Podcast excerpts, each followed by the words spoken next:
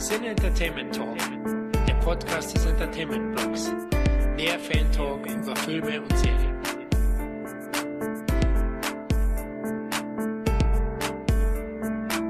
Hallo und herzlich willkommen im Sinne Entertainment Talk Dojo. Hier ist Florian und heute setzen wir endlich unsere Cobra Kai Reise fort und plaudern über die Ereignisse der vierten Staffel. Aber bevor wir die Fäuste sprechen lassen, stelle ich erstmal das heutige Kampfteam vor. Da ist zum einen unser Young Master, der Tobi. Hallöchen. Ja, Hallöchen. Wie geht's dir, Tobi? Was gibt's Neues bei dir? Ja, also soweit geht's mir ganz gut. Ich kuriere noch äh, ein wenig eine deutschlandweit bekannte Erkältung in Anführungsstrichen aus seit ein paar Wochen. Deswegen verzeiht es mir, wenn ich äh, hier und da mal vielleicht ein bisschen aus dem letzten Loch pfeife oder röchel. Aber das soll dem Ganzen, vor allen Dingen der Leidenschaft für diese Serie, über die wir heute sprechen, keinen Abbruch tun. Okay, wir schleppen dich schon durch. Hart bleiben. Ja, Keine Gnade sozusagen. Ja, zum anderen darf auch wieder unser Berliner Bully Tom mit Schimpfwörtern um sich schmeißen. Servus. Geil, verfickte Scheiße, ich freue mich. Sehr gut, das war ein toller Einleittext, Tom. Ansonsten alles Scheiße bei dir oder? All gut. Ich freue mich, wir haben bald einen gemeinsamen Urlaub, da freue ich mich sehr drauf. Bin gerade wieder sehr tief im Nerdgasm drinne mit äh, Franchises wie Terminator, Alien, Predator und da kaufe ich mir sehr viel Zeug und versink einfach in meinen Lieblingsfranchises aller Art und es ist einfach alles schön und deswegen sitzen wir auch heute hier. Ja, nicht, dass du versumpfst, ne? Real Life bleibt, bleibt bestehen.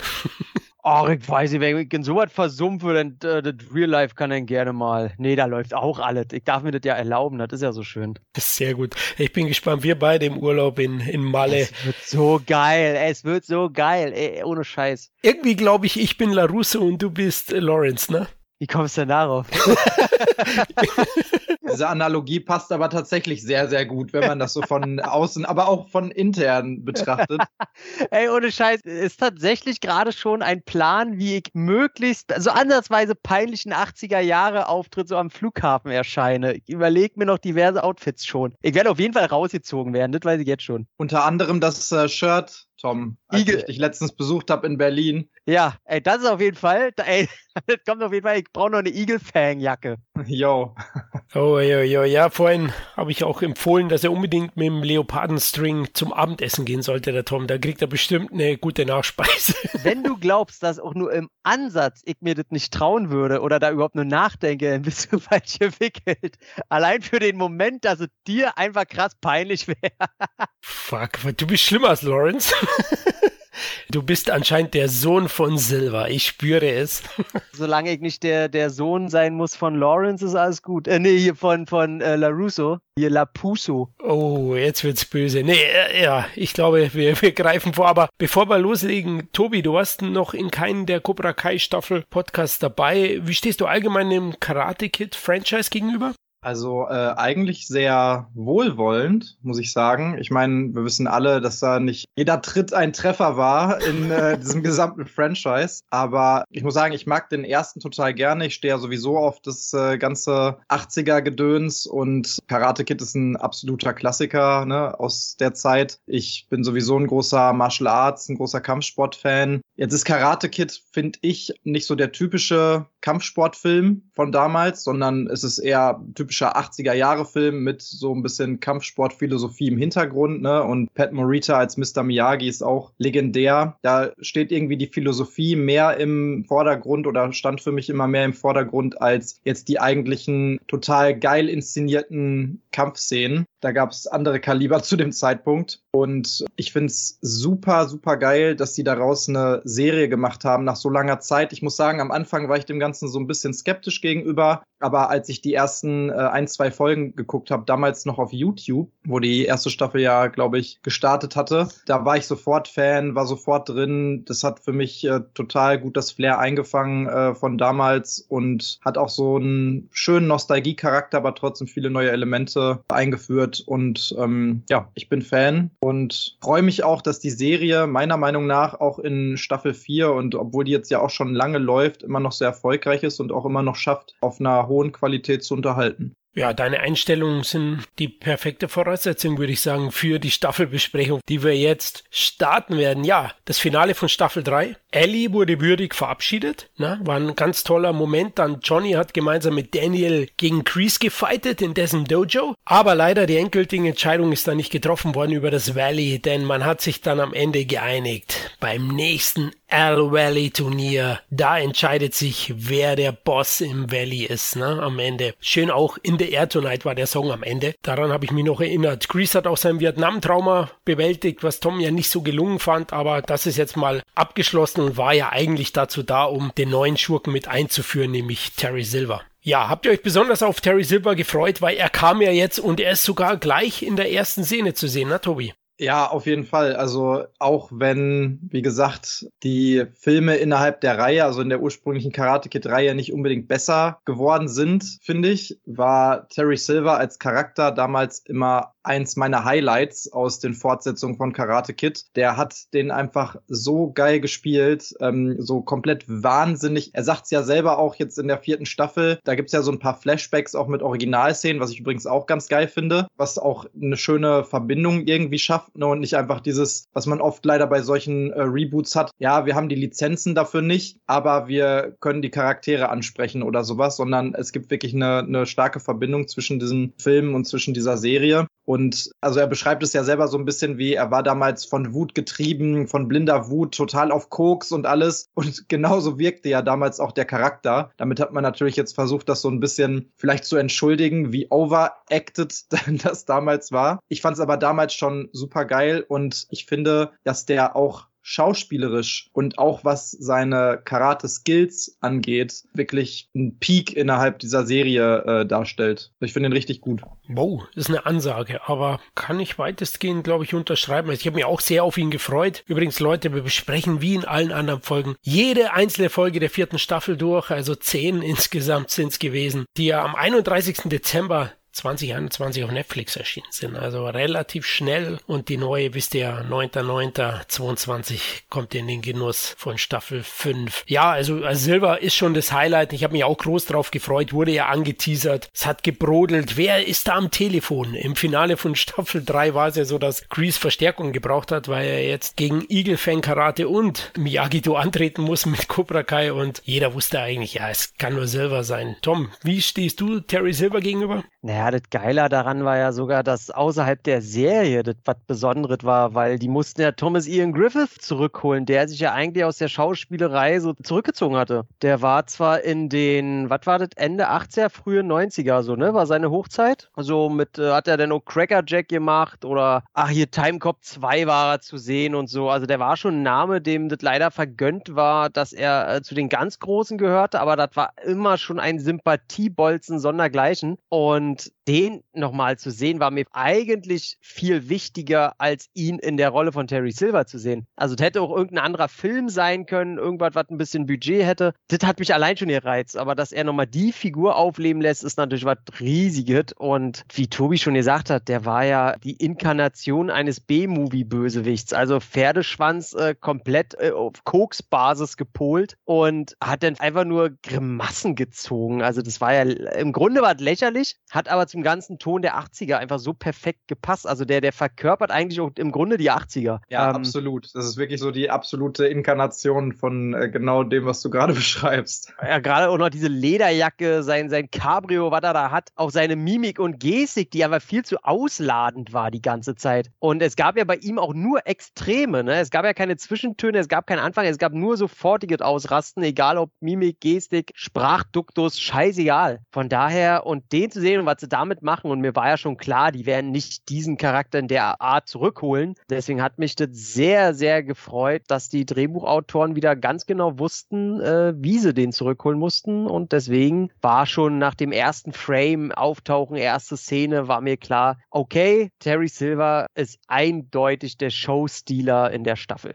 Ja, das ist er. Jetzt hast du so viele Sachen erwähnt. Ich musste lachen. Pferdeschwanz, Kokain und ausladend gespielt. Es könnte der Zwillingsbruder von Steven Seagal sein. Na, nee, Thomas Ian Griffith kann ja äh, mehr als einen Ausdruck in mir Sicht. Also von daher. Ja, mittlerweile. Also bei, bei, bei Karate Kid 3, da konnte er nur. Na, er ist die Double Dragon Comic Version von Steven Seagal aus den 80ern. Okay, darauf können wir uns einigen, glaube ich, ja. Aber groß gespielt, du hast recht, äh, aus der Rente zurückgeholt. Er war wahrscheinlich, ich stelle es mir wirklich vor, wie, wie in der ersten Folge von äh, Cobra Kai, die heißt Legen wir los oder Let's Begin von äh, Staffel 4 und da hat er nämlich das Feuer in sich empfacht mit einem Weinflaschenkick und so war es, glaube ich, auch, wie sie ihn aus der Rente gekriegt haben. da hat er sich wahrscheinlich genauso in seinem Weinkeller gefreut. Man sieht vor allem, Tobi, dass Cobra keinen Riesennamen mittlerweile hatte, dass er dafür zurückkehrt. Also die Serie ist ja wahnsinnig gut auch bewertet überall, vor allem die ersten Staffeln. Und ich glaube, er hat da seine Chance gesehen, dass er hier auch würdig eingebaut wird, weil Crease bekommt ja auch seine Schattierungen. Ja, absolut. Also äh, ich glaube, dass für solche Schauspieler, die gewisse Filme haben, die dann auch sowohl kritisch, aber auch äh, bei den Fans sehr gut angekommen sind und somit meistens auch so einen Höhepunkt, einen vergangenen Höhepunkt der Karriere darstellen, dass wenn die nochmal gefragt werden bei sowas, auch eine der großen Überlegungen ist, wird diese Vorlage hier äh, würdig behandelt. Gehe ich zumindest mal von aus, weil oft haben die es ja jetzt auch nicht unbedingt nötig. Es gibt welche, die haben es nötig, die machen dann wahrscheinlich nicht alles, aber bei dem würde ich jetzt un nicht unbedingt sagen, dass er es nötig gehabt hätte, da nochmal mit reinzukommen. Und ähm, ich denke, dass Cobra Kai so gut angekommen ist. Und du sagtest jetzt, die ersten Staffeln hatten gute Kritiken, aber auch die vierte Staffel, ich habe jetzt nochmal nachgeschaut in Vorbereitung auf den äh, Cast und auch die ist wirklich überall ziemlich gut bewertet. Ne? Also ähm, das tut dem Ganzen keinen Abbruch, dass wir jetzt äh, mittlerweile in der vierten Staffel sind und auch die fünfte wird ja auch wieder äh, gut erwartet. Also glaube auch, dass genau das, was er sich da vielleicht erhofft hat, damit absolut passiert passiert ist, weil der macht eine super Figur da drin. Seine Figur, sein Charakter wird auch sehr hervorgehoben in der vierten Staffel, muss man so sagen, ne? Und er macht seine Sache auch ganz gut.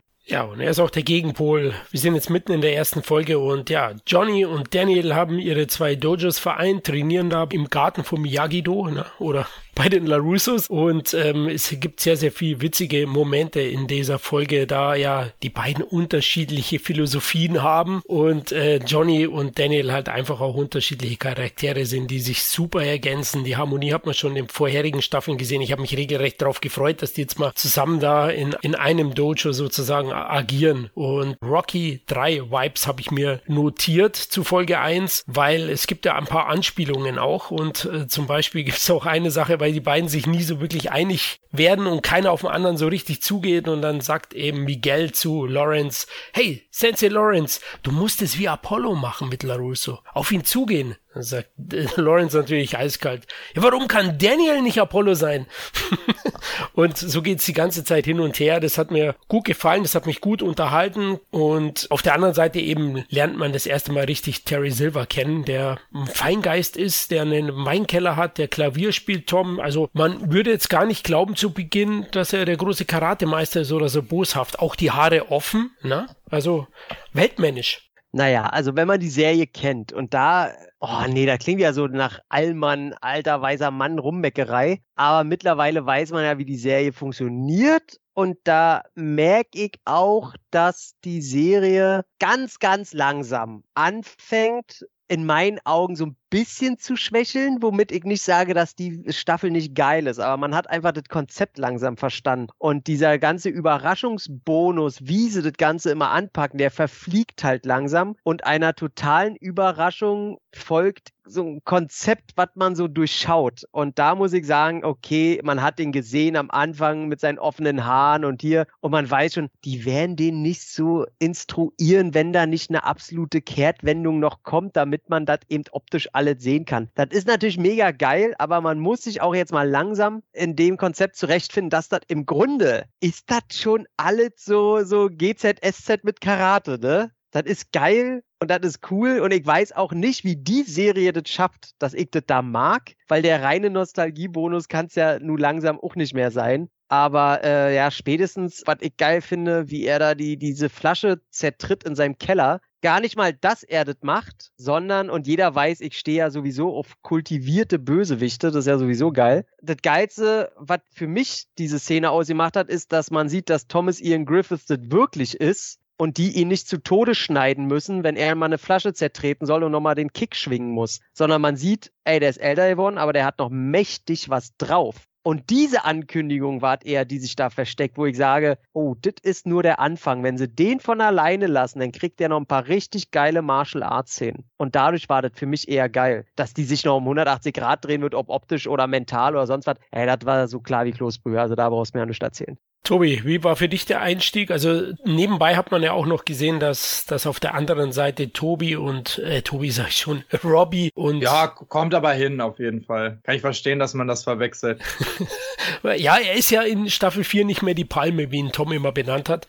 die ist ja mittlerweile weg. Er macht, er macht eine bessere Figur auf jeden Fall in Staffel 4. Ja, und er und Tori, die versuchen dann sich ein bisschen zu etablieren bei Cobra Kai selbst. Das ist so der Gegenpart in der ersten Folge. Wie hat dir der Einstieg gefallen? Hast du dich gleich wieder zurechtgefunden? Ja, auf jeden Fall sehr, sehr gut. Ich muss sagen, dass ich der Serie hoch anrechne. Also ich verstehe diese Vibes, die Tom gerade benannt hat. GZSZ-Vibes hast du es ja genannt. Die kann ich nachvollziehen. Und ich muss sagen, das hatte ich auch hier und da mal. Also es ist schon so ein bisschen Telenovela-like. Wer jetzt mit wem wieder und es sind zehn Leute beteiligt und auf einmal, aber der sieht wieder den, wie er mit dem auf einmal gesprochen hat und das mag der wieder nicht. Und es gibt im Prinzip so ein Netz aus Verbindungen zwischen allen Charakteren Charakteren, die alle irgendwie so nebeneinander, hintereinander herlaufen, diese Stories. Aber ich muss sagen, was mir daran gut gefällt, auch wenn ich manchmal wirklich dieses Gefühl auch habe von, von Telenovela, dass durchgängig etwas passiert und dass ich auch das Gefühl habe, dass eigentlich fast alle Charaktere so weit mittlerweile ausgeformt sind, dass die auch alle irgendwie ein bisschen was Interessantes haben und trotz dessen, obwohl es schon so viele Figuren gibt, die auch so viele Nebenstränge laufen haben, werden trotzdem noch neue Figuren eingeführt, jetzt zum Beispiel Kenny dann in dieser ähm, Staffel. Ich weiß gar nicht, ob er in der ersten Folge schon vorkommt. Ich glaube nicht, erst in der zweiten meine ich. Aber da wird immer noch was draufgepackt und trotzdem habe ich nie das Gefühl, ah, das wird mir jetzt zu viel oder sowas. Und das kommt auch noch hinzu, ich habe das Gefühl, dass die es trotzdem schaffen, immer wieder interessante neue Wendungen, also so, so generelle allgemeine Hauptwendungen einzuführen mit jeder Staffel. Zum Beispiel eben, dass wir jetzt Terry Silver dabei haben bei Cobra Kai und äh, LaRusso und Johnny dann eben zusammen versuchen, ein gemeinsames Dojo oder ein Joint Venture, wie immer man das auch nennen möchte, aus zwei Dojos zu erschaffen. Das kommt mir nie fehl am Platze vor und ich finde Terry Silver als Charakter einfach super. Auch diesen Roundkick,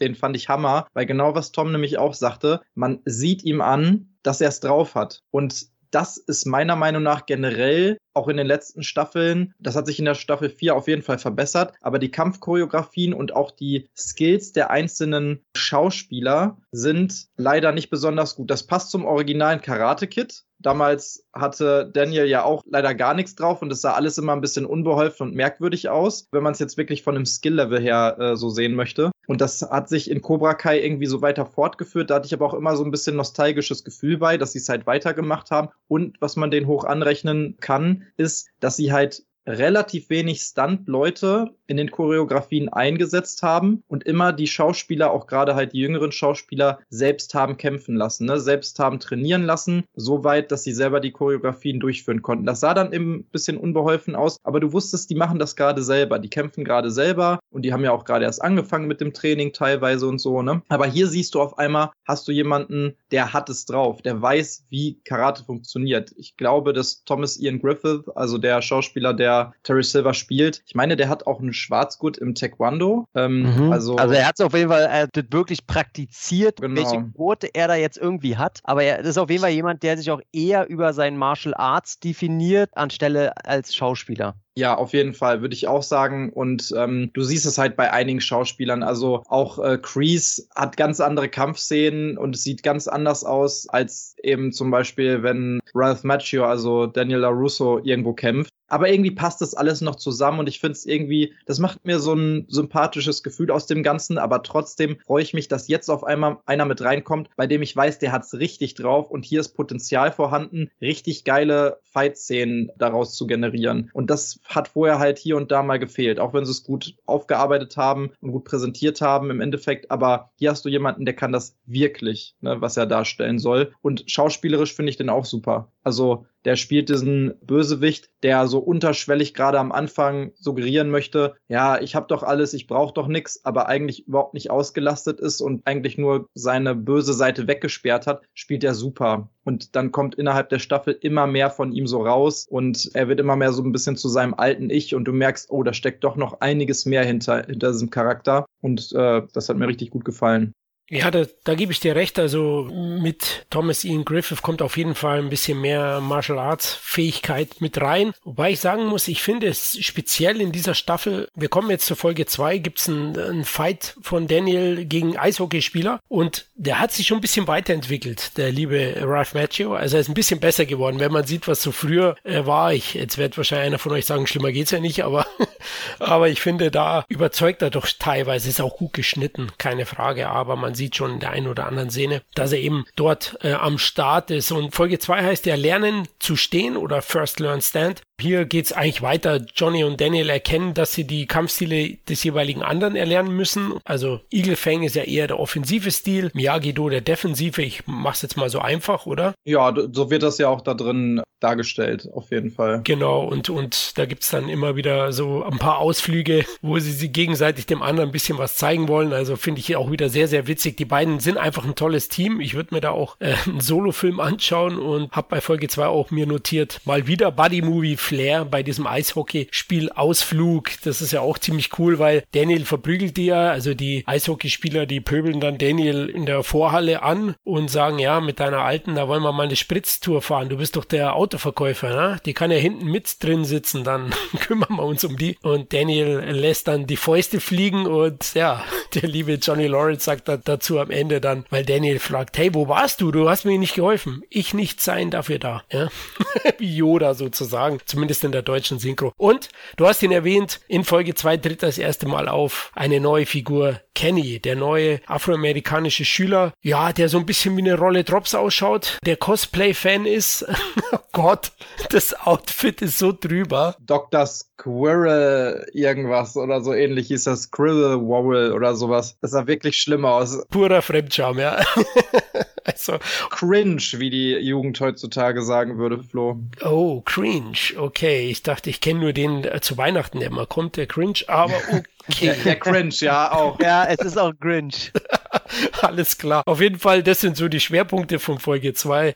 Und ja, Tobi, du hast ihn schon angesprochen. Tom, Kenny, ob es den wirklich gebraucht hätte? Ah, ganz schön. Da, da kommen eben wieder genau diese Manierismen, die ich am Anfang schon angesprochen habe, die dann halt. Ich, ich muss auch sagen, ich habe gerade am Anfang bei der vierten Staffel ähm, oder generell ist es auch die erste Staffel, mit der ich so, so ein bisschen meine Probleme habe, wo ich merke, dass die von den ersten drei Staffeln, die ich richtig geil fand, das eher eine Staffel ist, die ich sehr gut fand und eher nur Terry Silver geil finde. Weil da, da kommen dann wieder einfach neue Figuren drin, wie, wie Kenny, wo man sagt, okay, man merkt ganz genau, was die damit machen wollen und dann gibt es auch wieder diesen Zufall, mit wem er verwandt ist und du denkst dir, ach, ich weiß nicht, ob das jetzt schon äh, hier das erste Netflix-Krankheitsbild ist, was da kommt, kann ich noch nicht sagen, aber was ich sowieso ansprechen wollte. Ja, es wollte, ist aber deutlich, also ja. dieses Netflix-Krankheitsbild, wir wissen mittlerweile ja, dass es Konzepte gibt, wie Netflix-Serien geschrieben werden müssen und diese ganzen Verbindungen und diese ganzen Cliffhanger und sowas, ich glaube, dass das mittlerweile deutlich erkennbar, dass das diese typische Netflix-Handschrift ist, oder? Und, und da muss ich halt wirklich sagen, also ich weiß nicht, inwiefern die noch Einfluss hatten auf das Drehbuch von Teil 4 oder ob das schon fertig war, als die das selber produziert und eingekauft haben oder wie weit das vorangeschritten war. Ich muss auch sagen, ähm, das hatten wir jetzt kurz erwähnt, dass die Martial Arts Fähigkeiten der, der teilnehmenden Personen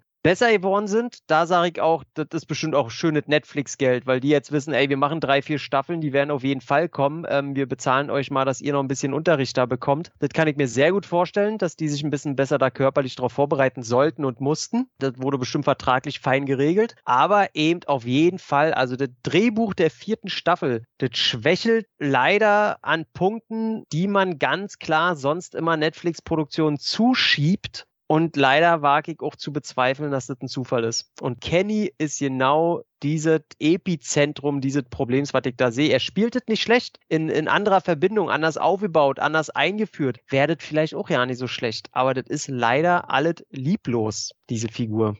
Wie siehst du es, Tobi? Warst du eigentlich auch Cosplayer? Nee. äh, nee, tatsächlich. So weit ist es noch nicht gekommen. okay. Ich gucke mir die vielleicht gerne an, aber. Okay, dann warst du eher auf äh, Anthony LaRussos Seite, ne?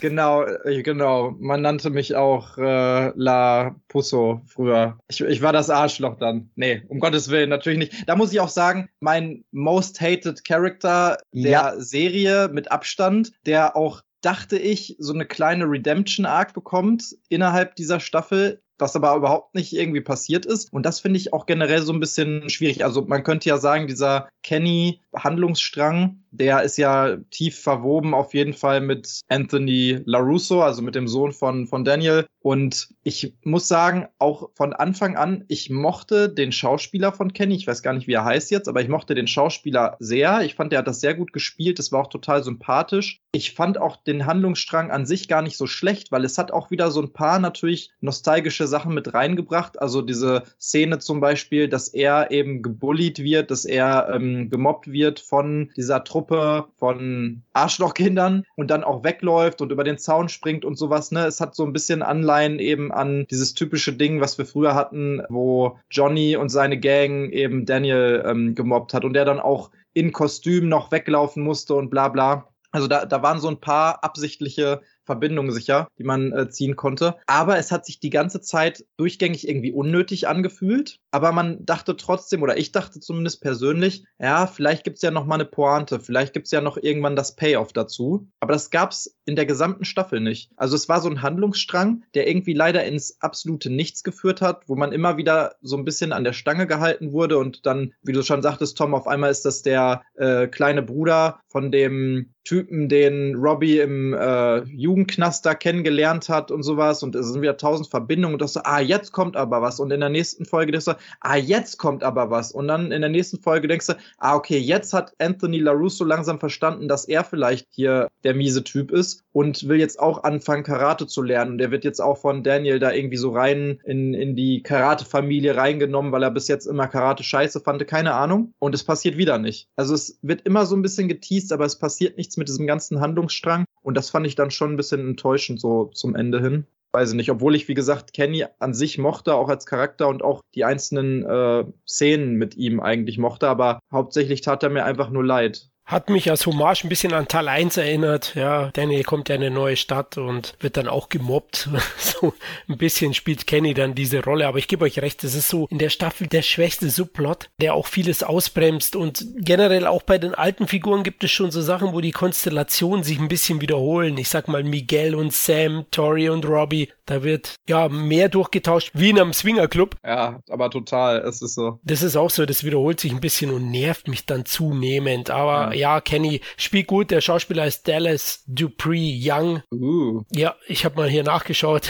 Hätte es auch nicht gewusst, weil der ist natürlich bei den Credits sehr weit hinten. Ich musste lange scrollen gerade. Ähm aber eben, das sehe ich auch so ein bisschen als Schwäche. Und in Folge 2 ist für mich das Stärkste eben Daniel und äh, Johnny zusammen in der Lagerhalle zum Beispiel, ne? Im Rocky Sound sozusagen. wo sie richtig Gas geben und äh, Daniel über heiße Kohlen läuft und Johnny diese, diese Rede hält. Na? Die Welt will uns unsere Männlichkeit nehmen. Ja? Veggie-Burger und das ist nichts für uns Männer. und das hat mir immer wieder gefallen und da hat Netflix anscheinend nur nicht reingefuscht. Die Figuren bleiben dann doch so erhalten. Ja? Also das gefällt mir einfach an Soundtracks John. von diesen Szenen habe ich immer noch äh, bei mir in der Playlist. Das ist wieder richtig geiler 80er-Shit und das macht auch richtig Spaß immer in den Momenten, finde ich. Ja, Genau, also das bleibt dann auch irgendwie haften und klar, Kenny bleibt vor allem für seinen Cosplayer-Auftritt haften. Und Anthony LaRusso bin ich echt bei euch, der ist mir so auf den Sack gegangen und der einzige Payoff ist, dass er, dass er dann im Finale dann eher halt mal Schläge kriegt, ja? die Rippen betoniert von Kenny, aber da kommen wir noch dazu. Ich würde sagen, zu Folge 2, da sind wir fertig. Kommen wir zu Folge 3, die heißt Dann lernen zu fliegen und ich habe mich ja mal notiert, der Pferdeschwanz ist gebunden. Terry Silver ist im Spiel. Denn in dieser Folge ist es dann so, dass er endgültig zusagt und Chris Angebot annimmt, dass er bei Cobra Kai eben einsteigt und er will ja expandieren. Ja, das kommt dann im Laufe der Staffel noch raus. Es ist so einer der großen Momente dieser Folge und die Zusammenarbeit von Miyagi-Do und Eagle Fang scheint jetzt zumindest zu funktionieren. Also sie haben sich gut eingegroovt. Johnny lernt etwas Miyagi-Do und Daniel eben etwas von Eagle Fang. Dabei sieht man zum Beispiel auch wieder, wie Johnny die Miyagi-Do-Schüler ein bisschen trainiert. Da gibt es die Szene da, wo sie über die Häuserschluchten springen müssen. Unter anderem auch Sam, ne? Also. Oh, das war so stulle, ey. ja, da sieht man mal wieder, wie Johnny drauf ist. Aber was geil ist, ist das Abendessen. Was Johnny da wieder bei den LaRussos Sprüche abfeuert, das gefällt mir, ja. Wo er sagt, auf der Pizza sind vier verschiedene Tiere drauf. Das ist definitiv eine Männerpizza.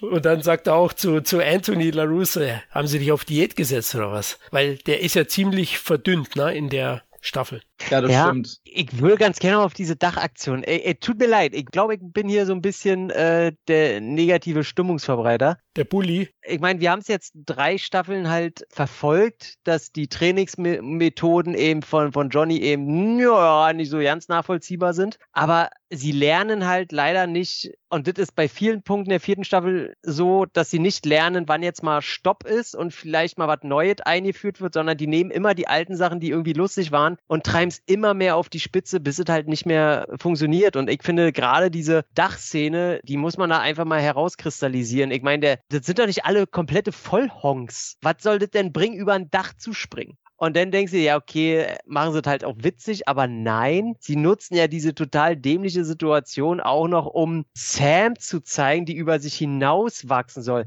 Ja, super, Sam, du bist richtig intelligent, um über dich hinauszuwachsen, indem du über ein Dach springst. Ja, es ist schon ein bisschen flach, muss ich dir auch recht geben. Und ich fand auch die Szene, die ist mir definitiv negativ im äh, Gedächtnis geblieben. Weil die auch Aber- nicht gut inszeniert Genau, ist. die ist einfach auch schlecht irgendwie präsentiert. Und ich muss aber auch generell sagen, also ich glaube, gleich nach Anthony LaRusso ist mein next Hass-Charakter hier Mary Mauser. Ja, äh, Sam, komplett. Genau, Sam Und, LaRusso. und, und die hat man ganz geliebt schlimm in den danach. ersten Staffeln. Ja, in den ersten Staffeln fand ich die irgendwie noch sympathisch. Mittlerweile hat die bei mir, also da fand ich die auch schon teilweise schauspielerisch irgendwie nicht so geil und so. Und auch von den ganzen, weiß nicht, wie sie, wie sie gekämpft hat und so. Mhm. Aber die hatte noch gewisse Sympathien als Charakter. Ja, Und ja. mittlerweile hat die die bei mir irgendwie komplett verspielt, auch weil es bei ihr immer so hin und her geht und das wird alles so ein bisschen dargestellt. Vielleicht ist sie da auch so ein bisschen Opfer der Inszenierung und des Drehbuchs insgesamt, aber irgendwie geht die mir auch äh, schon ein bisschen auf die Nerven, muss ich ganz Danke, ehrlich zugeben. Danke, ich dachte nämlich, ich stehe damit alleine da, weil ich mich auch schon schlecht fühle. Weil eigentlich finde ich sie ja als, die ist schon mega schnucklig, aber charakterlich geht die mir so auf den Ja. Sack. Also, Da habe ich die andere Seite mit Robbie und Tori, finde ich da tausendmal geil. Also jedes Mal, wenn irgendwo, wenn ich für irgendeinen routen müsste oder was, würde ich jedes Mal sagen, okay, auf jeden Fall Tori gegen Sam, hundertprozentig auf Toris Seite. Einfach nur, weil man den Charakter viel besser nachvollziehen kann und ich immer noch von Anfang an, so wurde die auch damals eingeführt, so ein bisschen. Und dann wurde halt gezeigt, eigentlich konnte sie nichts dafür und so. Aber so dieses verwöhnte Blag und diese ganze Ja. verwöhnte LaRusso-Familie, auch die Ey, Mutter so ein komplett. Bisschen, der Sohn ist halt einfach nur ein Arschloch und du merkst zwischendurch mal so, ah ja, okay, aber eigentlich mag er ja das eine Mädchen total gerne und er ist auch unter Gruppendruck. Ja, und ey, du bist alt genug, du bist halt trotzdem ein Arschloch irgendwie, wie du dich verhältst. Ey. Da ist für mich gar keine Sympathie da, aber bei den anderen ich auch muss schwierig. auch sagen, ey, wirklich diese ganz, danke, dass du das sagst, diese LaRusso-Sippe. Ey, ohne Scheiß, ey, was haben die denn bei der Erziehung verkackt? Ey, die sind so verwöhnte Blagen. Ja, das wird ja auch so dargestellt. Also, und das ist in der ersten Staffel ja auch so ein großer Plotpoint gewesen, ne? Dass diese ganze Family halt einfach komplett so in ihrer eigenen Realität lebt und gar kein Verständnis und gar keine Toleranz hat für Menschen, die eben nicht in so einer guten Situation sind. Und jetzt in der vierten Staffel wird's ja sogar mal gesagt, da kommt dann auf einmal Crease ja in einer, äh, ich glaube, das ist dann schon die dritte oder sowas, oder ist auch die zweite, wo äh, Crease zur ähm, Frau von LaRusso geht und sagt, ey, lass mal vielleicht äh, Tori in Ruhe, weil es haben nicht alle Kinder so gut wie deine. Die hat Ja. irgendwie eine besoffene Mutter, die sie verlassen hat, gar keinen Vater mehr, muss sich um alles selber kümmern und du äh, sorgst auch noch dafür, dass sie ihren Job verliert und so. Aber da wird ja schon so ein bisschen mitgespielt. Diese Philosophien werden ja schon da eingebracht, aber das ändert halt trotzdem, obwohl das immer wieder versucht wird, nicht meine generelles Gefühl und meine Einstellung gegenüber dieser Person, die Mhm. mir einfach bisschen auf die Nerven gehen. Auf der anderen Seite denke ich mir so, vielleicht ist es gar nicht so unrealistisch, weißt du, dass diese Leute gar kein Verständnis füreinander haben, weil die auch gar nichts mitbekommen voneinander und dieses große Thema innerhalb der gesamten Serie, aber auch vor allen Dingen in dieser Staffel, dieses aufeinander zugehen müssen, auch mal Empathie und Verständnis entwickeln für die andere Seite, obwohl man eigentlich eine ganz andere Einstellung hat. Das wird ja schon ganz gut rübergebracht und ich finde diese Philosophie auch gut und wichtig irgendwie. Das, das ist ja auch völlig okay und ich meine, die Mutter darf sie auch kündigen lassen. Ich meine, äh, Tori ist einfach mal in ihr Haus eingebrochen und hat da äh, Gangfight gemacht, also ganz ehrlich. Ähm, aber was mich einfach, einfach stört, ist, dass Sam in einem Alter ist, wo ich mir sage, was soll denn diese Rumgehampel da mit ihrem, ja, sie sind den verliebt, sie sind den verliebt und dann geht mir einfach ihre, also die benimmt sich wie eine, die eigentlich vier, fünf Jahre jünger sein müsste. Und dann muss ich auch sagen, dass ihre kämpferischen Fähigkeiten echt nicht so gut sind, ey. Also ich glaube, da ist sie Opfer der Drehbuchautoren. Also ja, ja, das, ja, das ja, ja, ich ja auch gerade schon. Ich glaube, die ist da so ein bisschen das Opfer der Inszenierung innerhalb der Serie. Und die LaRussos, klar, die leben in einer gewissen Blase. Ich finde sie als Kontrapunkt funktionieren sie dann auch sehr gut, ja, weil du bist auf Johnnys Seite von der ersten Folge an, auf der Seite des Losers. Aber ja, sie werden langsam immer unsympathischer, aber eventuell bezwecken das die Macher, ja. Sie wollen ja am Ende Daniel zur dunklen Seite führen.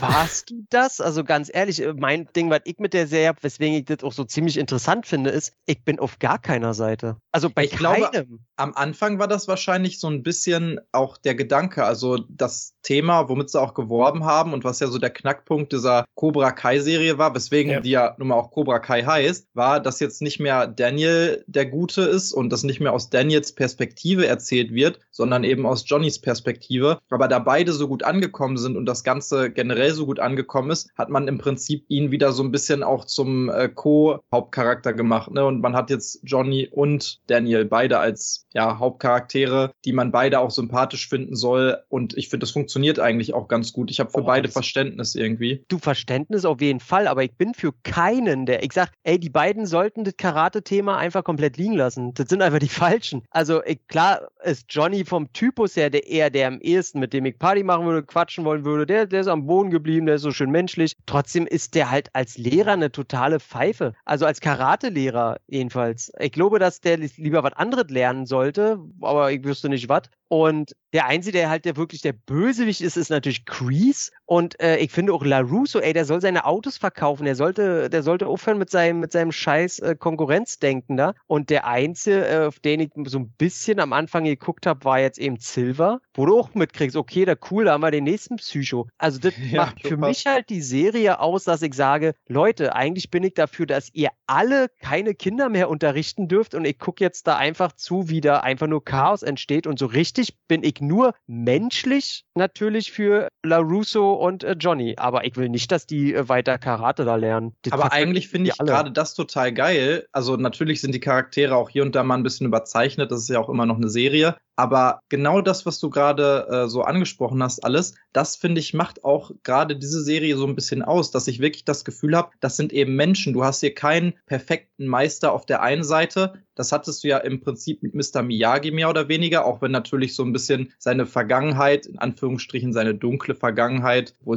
ja eigentlich nicht so dunkel war von, von seiner Seite aus, aber so seine, seine Dämonen, mit denen er kämpfen musste, die wurden ja auch so ein bisschen äh, da erläutert. Und Mhm. Du hast ja aber das Gefühl, das sind halt Menschen, die eben nicht wissen, wie man perfekt der Karatemeister ist und der perfekte Lehrer und sowas. Und jeder muss irgendwie mit seinen eigenen Problemen klarkommen. Und jeder muss aber auch gleichzeitig, hat da Mhm. noch Ziele, Träume und versucht das irgendwie umzusetzen. Aber auch jeder hat halt voll die Defizite. So Daniel denkt, er wäre der krasseste Meister und er ist auch ein ganz guter Lehrer, weil er aber eigentlich alles genau eins zu eins so nachmacht, wie Mr. Miyagi es ihm beigebracht hat und denkt, das wäre der perfekte Weg. Ne? Bei Johnny ist es genau andersrum. Er will sich total abnabeln von seinem Meister, weil er denkt, das wäre ein totales Arschloch gewesen, was ja auch stimmt. Und im Prinzip können die beiden nur, wenn sie sich weiterentwickeln und wenn sie halt auf menschlicher Ebene sich genauso weiterentwickeln wie beim Karate-Dings und dann nimmt das eine bedingt das andere und sowas, können sie sich quasi zusammenraufen und dann das perfekte Ergebnis erzielen. So habe ich das immer gesehen und ich finde, das wird richtig gut rübergebracht irgendwie. Bin ich bei dir, solange man immer äh, versteht, dass es so unter dem Zuckerguss einer Telenovela-Stimmung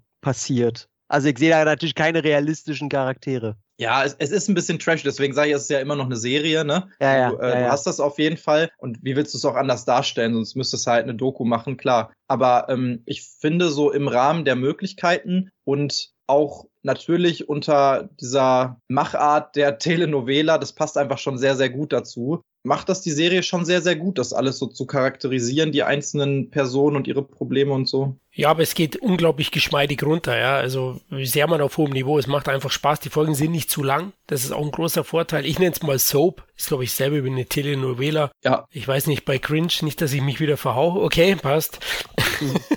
Wer weiß, mit meinen Englischkenntnissen. Genau, und da funktioniert es eigentlich ganz gut. Und klar, man wartet eigentlich aufs Tag-Team am Ende. Also ich zumindest, Lawrence LaRusso versus äh, Silver Crease. Das spitzt sich ja dann auch im Finale in so einem Turnier zu. Kommen wir am besten zu Folge 4, oder? Hüpfen wir, hüpfen wir mal eins weiter. Also Folge 3 war jetzt keine ganz großen Highlights und bei Folge 4 die Doppelköpfigkeit heißt im Deutschen, gibt es für mich ein ganz großes Highlight als Kind der 80er. Bloodsport im Autokino, schauen Sie an.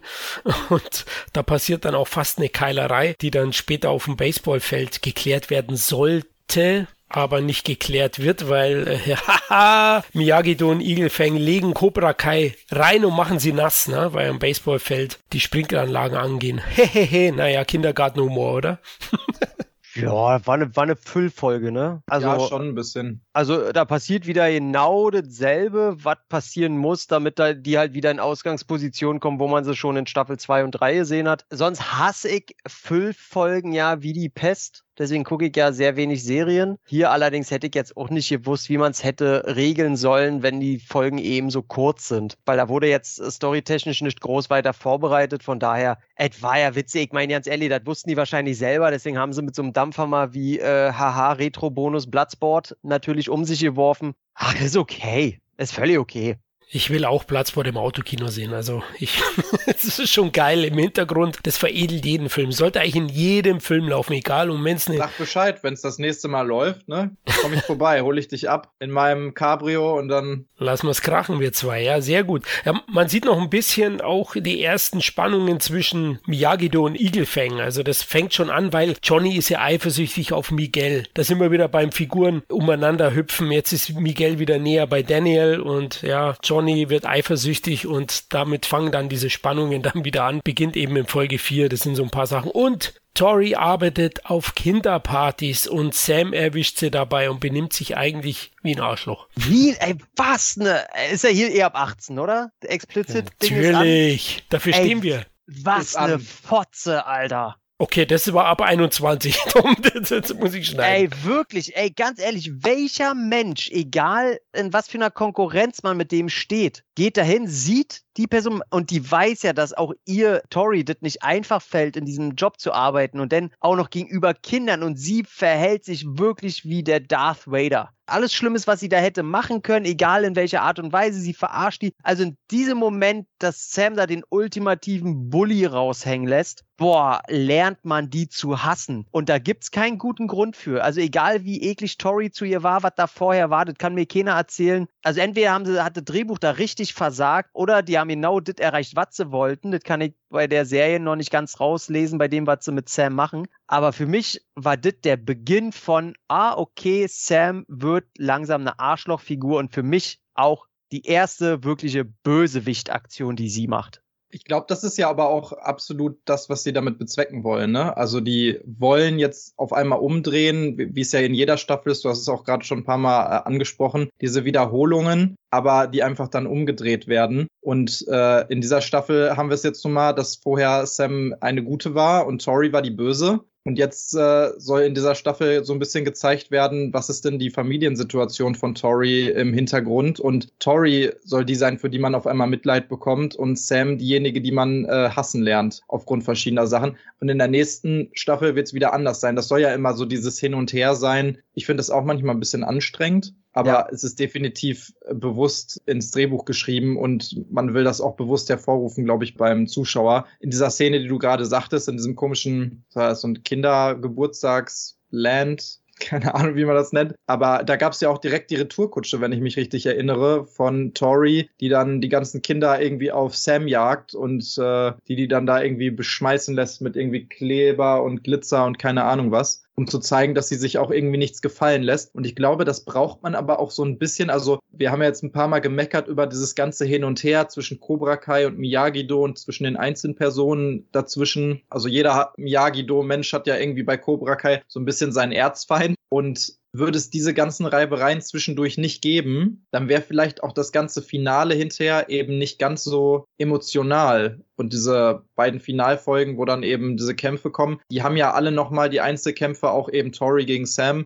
so eine gewisse Bewandtnis und werden dann auch nochmal sehr weit so ausgeschlachtet. Und hätten die sich am Anfang ein bisschen gehabt, aufgrund dieser Geschichte, die in Ende Staffel 3 passiert ist, dieser Einbruch von Tori oder der Cobra Kais in die Villa der La Russos, das hätte nicht gereicht, um geile emotionale Kämpfe, glaube ich, äh, hinterher hervorzurufen. Also ich glaube, deswegen war es schon gut und wichtig, dass man da immer mal so diese Reibereien im Hintergrund laufen lässt. Aber war das nicht schon bei Staffel 2 genauso? Staffel, war das Staffel 2? Ja, ja, klar, in, in jeder Staffel war es ja, ne? Am Ende ist das All Valley Tournament da, Championship, wie auch immer.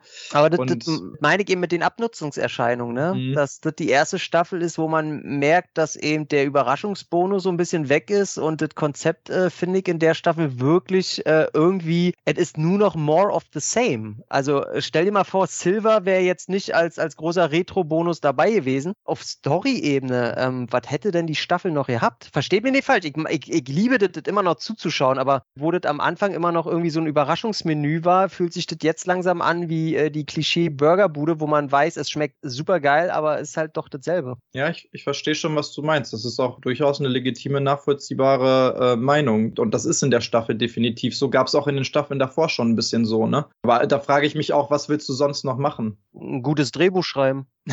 ja, aber ich meine jetzt so an Schauplätzen oder sowas. Zum Beispiel in Staffel 3 fand ich sehr, sehr geil die Reise nach Japan. Ja, na, ich glaube, ähm, da, da muss die Serie auch ganz doll äh, aufpassen. Ich meine, jetzt kann man das natürlich diese Staffel als Übergangsstaffel sehen, wo jetzt das erste Mal Netflix mit reingegrätscht ist. Die müssen mit der Materie erstmal vielleicht klarkommen, wissen, was funktioniert, was nicht. Äh, neue Marketingstrategien und äh, überhaupt Leute, die da was zu sagen haben, müssen jetzt erstmal gucken und auswerten und wie was funktioniert. Das ist auch völlig okay. Und für so eine Übergangsstaffel ist die Staffel trotzdem natürlich äh, immer noch wahnsinnig gelungen. Aber was die Serie definitiv macht, wovon sie natürlich auch einfach lebt, aber wo ich glaube, dass man sich abnabeln kann, ist, die Serie muss nicht nur davon leben, dass die sich auf ihren äh, Retro-Nostalgie-Gefühlen ausruht. Also dann geh doch mal in entweder ernste Gefilde oder hol Charaktere ran, die jetzt nicht an irgendwelche erinnern, die es in vorigen Filmen gab. Die kann langsam mal eigenständig werden, anstatt sich auf den Filmen auszuruhen. Und ich glaube, dass da dann äh, dadurch durch diese Freiheit einfach gute Drehbücher entstehen können. Also da muss ich dich, glaube ich, enttäuschen. Das wird nicht passieren. Äh, nee, natürlich nicht. Genau, weil äh, für Staffel 5 ist Mike Barnes schon angekündigt, ein weiterer Charakter. Also die werden wahrscheinlich auch noch Hilary Swank holen. Hundertprozentig. Auch äh, Michael Ironside wird vorkommen. Ja, ich glaube auch, dass, dass da, also in die Richtung wird nichts passieren, aber ja, also ich gebe euch schon recht, die wiederholen sich, Abnutzungserscheinungen, ich hatte es ja gemeint mit den Figurenkonstellationen, die Geschichten, aber es ist halt wahnsinnig sympathisch und unterhaltsam und charmant und deswegen schaue ich es noch immer gerne, wie ihr auch. Und in Folge 5 stehen sich dann die Teams das erste Mal wirklich gegenüber. Ja, Terry Silver taucht bei Daniel auf, der ist völlig erschüttert. Er ist ein Psychopath! und macht ihn fertig und Terry Silver verlangt auch ein bisschen mehr von seinen Schülern. Ja. Kenny will jetzt dann auch bei Cobra Kai dabei sein, weil er den Tipp bekommen hat von seinem Bruder, dass er zum Robbie gehen soll. Das ist dann auch ein Punkt in dieser Folge, die heißt übrigens Entscheidung oder auch äh, Matchpoint. Und in der Beziehung sieht man halt da eben auch die ein oder anderen Kampfvorbereitungen von Johnny, der sich... Eine der geilsten, wie nennt man das nochmal? Trainingsmontagen, genau, Trainingsmontagen, die ich seit langer Zeit gesehen habe auf jeden Fall. Fall. Ja, genau, weil er und Daniel, es kommt zum Fauxpas und die beiden verabreden sich betrunken zum Kampf und ja, Johnny nimmt es mal wieder mega ernst. Äh, Daniel eigentlich nicht so, sagt noch zu seiner Frau, ah ja, das wird er morgen vergessen haben. Und du siehst im Gegenschnitt Johnny, wie er hart trainiert. Wie er so gegen die Wellen boxt und so war, aber so richtig schlecht einfach, total am Ende ist, voll am Schwitzen. ja. Noch so ein äh, Adler irgendwie durch den Himmel fliegt mit so einem Adlerschrei und so. Es ist wirklich sehr, sehr geil. Da muss man echt sagen, der Humor in dieser Serie und auch wie ernst oder eben nicht ernst die sich nehmen, das ist meistens wirklich total on point und sehr, sehr ja. gut getroffen. Ja, pures Gold, genau. Also und auch wie wie William Sapka, also Johnny Lawrence das auch spielt. Das ist das ist einfach herrlich, ist auch geil, ne? Wo er vorher das dann twittert, so Hasstriaden gegenüber Daniel und dann sagen die die Schüler, ja, warum twittert er eigentlich? Er hat nur einen Follower. hat das nicht so ganz verstanden. Kein Mensch interessiert die Scheiße. Das ist, das macht schon, schon Spaß. Also die Folge war so wieder, wo ich sage, hey, das ist mein Cobra Kai Feeling, das will ich haben. Auch ziemlich geil, die Schüler von Terry Silver, der wohl das erste Mal ja so richtig auftritt und sagt, boah, der schaut aus wie der Highlander, sagen sie dann im Deutschen. Und Dimitri dürfen wir mal sehen, der ist jetzt ein Frauenschwarm und hat Jasmine sich geangelt, ne? Da frage ich mich heute, wie das funktioniert hat. Aber gut, die war nie die hellste Kerze in der Schule. Na, die, die lass Dimitri in Ruhe. Ach so, nee, der andere war mit ihr zusammen hier. Wer ist in echt nochmal zusammen? Hawk und... Tori. Nee, nee. Doch? Ernsthaft? Nee, Jazz, der ist mit Jasmine doch in echt zusammen. Meinst du? Nein, ich mit, musste mal schauen. Tori, ja, also meine ja, Töchter folgen denen auf Insta und die, die haben mir, glaube ich, gesagt, Hawk ist mit Peyton List zusammen und das ist die Tori. Aber gut. Äh, okay. Mismatch würde dir sagen. Respekt. Gucken wir nochmal nach, auf jeden Fall, dann können wir den Gossip hier auffüllen. Sehr gut, ja. Also auf jeden Fall Burning Heart Song habe ich mir gemerkt. Und das Finale, Hawk verliert seinen Irokesen.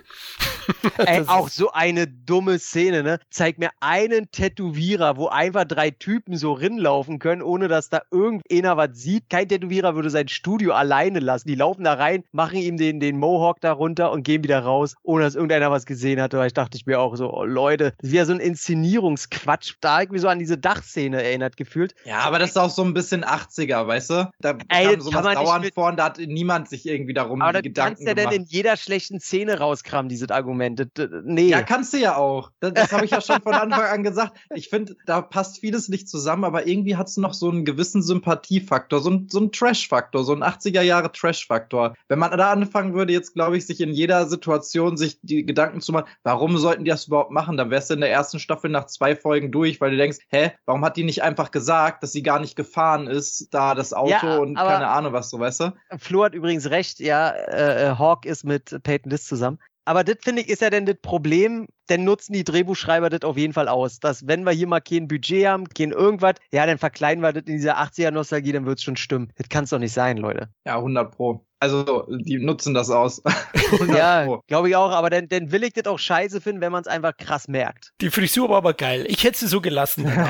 ja, stimmt, mit diesen lilanen. Er sah ja. aus wie der Sänger wie von. Huhn. Wie, wie heißt hier der Firestarter hier? Wie heißt die Band? Prodigy. Der sah aus wie der Sänger, der, glaube ich, Verstorbene von Prodigy. Der auch immer an der Seite die Dinger gehabt. ja, genau. Also, ich, ich fand es irgendwie gut. Ich fand die Folge generell gut. Auch wie das aufgelöst wurde mit dem Kampf. Dass äh, im Prinzip dieser ganze Kampf, der da aufgebaut wird über eine äh, ganze Folge lang, darin endet, dass sich sowohl Johnny als auch Daniel gegenseitig K.O. schlagen lassen. Und somit sind wir wieder an genau dem gleichen Punkt, und das finde ich irgendwie auch so ein bisschen witzig, dass da mit diesen Erwartungen so gespielt wird und man denkt sich so, ja, aber wer ist jetzt wirklich der Chef? Wer darf jetzt wirklich entscheiden? Und ah, dann macht man sich wirklich so Gedanken, wer ist denn jetzt besser? Und ah, natürlich, ey, Johnny ist viel zu impulsiv, keine Ahnung was. Und im Endeffekt kommt doch raus, ja, sie hauen sich beide gegenseitig K.O. oder treten sich K.O. Und da muss ich auch sagen, das ist eine Sache, die mir zwischendurch bei den Wiederholungen am meisten auf die Nerven ging. Also diese ganzen anderen Sachen, die sich ab und zu mal wiederholen, ja, das merkt man und so. Aber dieses ganze Hin und Her zwischen äh, Johnny und Daniel, dass sie wirklich dreimal pro Folge wieder beste Freunde sind, sich zusammenraufen und sagen, nee, jetzt haben wir es auch wirklich verstanden und das macht gar keinen Sinn und wir müssen auf jeden Fall zusammen für unsere Schüler da sein und wirklich zehn Minuten später, das ist mein größter Feind und ich darf auf keinen Fall, das geht nicht, das funktioniert nicht, wir haben so unterschiedliche Philosophien und so und das passiert wirklich immer wieder muss aber auch sagen, vielleicht liegt das daran, dass ich da einfach so mitfieber, weil ich die beide sympathisch finde und ich möchte, dass die sich mögen. Ich möchte, dass die funktionieren zusammen und dass die endlich zu dem Ziel kommen, nämlich zusammen ein geiles Dojo aufbauen, wo alle Philosophien irgendwie mit reinspielen und so ein bisschen bedient werden. Vielleicht nervt mich das einfach und ich denke mir das mal so, oh, das kann doch nicht euer Ernst sein, jetzt rauft euch doch mal zusammen. Aber, Aber Tobi, so ist es nun mal in den 80ern. Ja, da hast du recht. Da hast du recht. Das ist das Totschlagargument, ja. Das K.O.-Argument. Die 80er. Come on, ey, Tom, du bist doch der größte 80er-Fan. Bei jedem anderen Film oder Serie würdest du auch sagen, ja, das ist nun mal 80er. Und auch aber, gut so. Ja, ey, tatsächlich weiß ich aber auch, was du meinst. Äh, das ist mir auch ein bisschen, wobei ich sagen muss, dass die Szene, wo sie sich äh, ein Thai prügeln, die war ganz gut aufgelöst. Sonst hasse ich so eine Szene immer, weil ich mir sage, ey, kein Mensch hätte in dem Moment so geschlagen. Ich, in so einer Szene, da achtet man irgendwie langsam drauf. Aber da war es ganz gut. Ja, genau. Und was mir aufgefallen ist in der Staffel, es gibt schon viele äh, Rocky-Anspielungen, oder? Rocky 2. Mhm. Ja, ja. so ein bisschen ähnlich. Also Apollo wurde ja in der ersten Folge benannt, dann Burning Heart, auch jetzt, wo er sich vorbereitet im Rocky 4-Style hier. Also ja, da gibt es schon, schon viele Parallelen, finde ich. Und das, das gefällt mir natürlich als riesen Rocky-Fan. Ich würde sagen, kommen wir zu Folge 6. Kicks bringen Chicks. Ja, ob das für Dimitri steht, ich weiß nicht so recht, aber okay, ja. Hm. Ich habe die Folge mal Regeländerung genannt als Notiz. Ja, der Al Valley Vorstand beschließt zu Beginn der Folge Regeländerung für das Turnier und Johnny sucht dann hängeringend für Igelfang Karate neue Schüler und spricht dann auch Mädels an, na, wo er dann sagt, hey, du musst ein Mann sein. Und er versucht dann halt seine Teammitglieder zu inkludieren und äh, spricht dann immer wieder welche an. Fand ich ganz witzig, wie er dann auch eloquent äh, dagegen setzt und dann aber am abschließenden Konter gegenüber Miguel, der völlig baff ist, wo er das eine Mädchen anspricht im Turnunterricht, oder? Wo er das dann wieder ja mit einem Plattenspruch einreißt, ja, seine Eloquenz finde ich auch sehr witzig, diese Situation dieser 40, oder wie alt wird der sein? 40, Mitte 40, der ja. einfach die 16-jährigen Mädels alle ja. irgendwo anspricht und sagt so, ja, komm doch zu uns und wir haben auch coole Jungs und sowas und das wird richtig geil und so und denkst so, oh nein, und da haben wir wieder den Cringe-Faktor. Die 80er. Auf jeden Fall, aber in dem Fall sehr gut. Ja, das ist, da finde ich wieder dieses Thema, was auch übergeordnet immer um Johnny so herum schwingt oder wie man das auch nennen kann. Dieses, er versteht einfach nicht, wie die Zeit heutzutage funktioniert und er ist eben stehen geblieben in den 80ern. Ja, in genau. den 80ern wäre das völlig okay gewesen, was er da gemacht hätte. Also auch nicht okay gewesen, aber da hätte es keinen gestört, zumindest. Und jetzt mittlerweile ist es einfach super komisch und äh, die bringen ihm noch dann auch noch so bei, dass er Feminismus mit einbringen muss, damit er die Frauen heutzutage mit äh, rankriegt und sowas und dafür begeistern kann und sowas. Und äh, das finde ich sehr, sehr witzig gemacht. Das spielt William Zepka auch super gut. Also, dass er eigentlich ein guter Kerl ist und das auch irgendwie versteht, was dahinter steckt, aber irgendwie dann doch nicht versteht und einfach total überfordert ist mit dem Ganzen. Das Schöne ist ja immer, das ist auch seine Ausrede. Ne? Deswegen kommt er mit allem davon. Insgeheim lachen wir uns ja ins Fäustchen. Ne? Also dieser Culture Clash oder wie man es nennen mag, der macht dann auch richtig Spaß. Generation Konflikt. Wow, ich lerne heute Anglizismen reinzubringen. Das ist eigentlich gar kein Anglizismus, einfach Englisch. Aber okay. Ich wollte gerade sagen so. Hä? Ich lerne echt einige Sachen heute hier. Also Englisch. Danach glaube ich, also kann ich fließend Englisch, Leute. Nagel mich nicht drauf fest, bitte. Ja. Äh, ähm, was noch dazu kam, ist, ja, die Tante von der lieben Tori, die hat ihr gedroht, na, sie muss wieder in die Schule zurück und da braucht sie die Zustimmung von den LaRussos und geht dann auf Amanda zu, die generell in der Staffel eigentlich wenig zu tun hat. Die fand ich mal eine richtig coole Figur. Die ist ziemlich unterfordert jetzt in Staffel 4 und die will ihr auch helfen, aber Sam, Toms liebe Sam, Mary Mauser weigert sich und kotzt sich bei einer alten Freundin aus. Aisha ist back. Ja, die war ja in, in Staffel 3 nicht zu sehen. Die sieht man dann eben hier mal kurz wieder so als Fanservice. Ja, super. Ja, das war ähm, leider auch wieder so ein Ding, wo ich gesagt habe, ähm, das fühlte sich einfach so einer Justice Warrior Netflix an. Wo ich dachte, ey, wenn ihr sie zurückholt, dann holt sie richtig zurück und nicht für so eine kleine Szene. Ich weiß aber nicht, wie, wie sehr die Schauspielerin da jetzt nur noch Bock drauf hatte, weil der Hintergrund war ja, dass sie im Internet ziemlich geschasst wurde. Ah, echt? Also damals, als sie halt normal Teil der Serie war? Mhm, genau. Ah, okay. Und ähm, ich weiß jetzt ja nicht, warum sie denn direkt aus der Serie, ob sie gegangen wurde, ob sie freiwillig gegangen ist, wie da die Hintergründe war, aber das war irgendwie so, so ein, da, da schwenkte, glaube ich, irgendeine eklige Geschichte dahinter. Ich hätte sie gerne wieder dabei gehabt, weil ich fand, sie war ein ganz cooler Gegenpol, auch äh, was die Moral angeht und so weiter. Und ich habe immer das Gefühl gehabt, das war irgendwie die Einzige, die da mal ein bisschen klar denkt und sich wie eine Erwachsene benimmt oder wie einfach ein normaler Mensch und äh, nicht sagt, oh Gott, ich hatte ja die Woche noch ja kein Drama, ich muss jetzt mal los und wieder irgendeinen anderen Typen geil finden, den eigentlich eine andere toll findet. Und deswegen mochte ich sie eigentlich. Und dass sie die Jungs durch ihre Masse immer einfach so auch äh, weghauen konnte.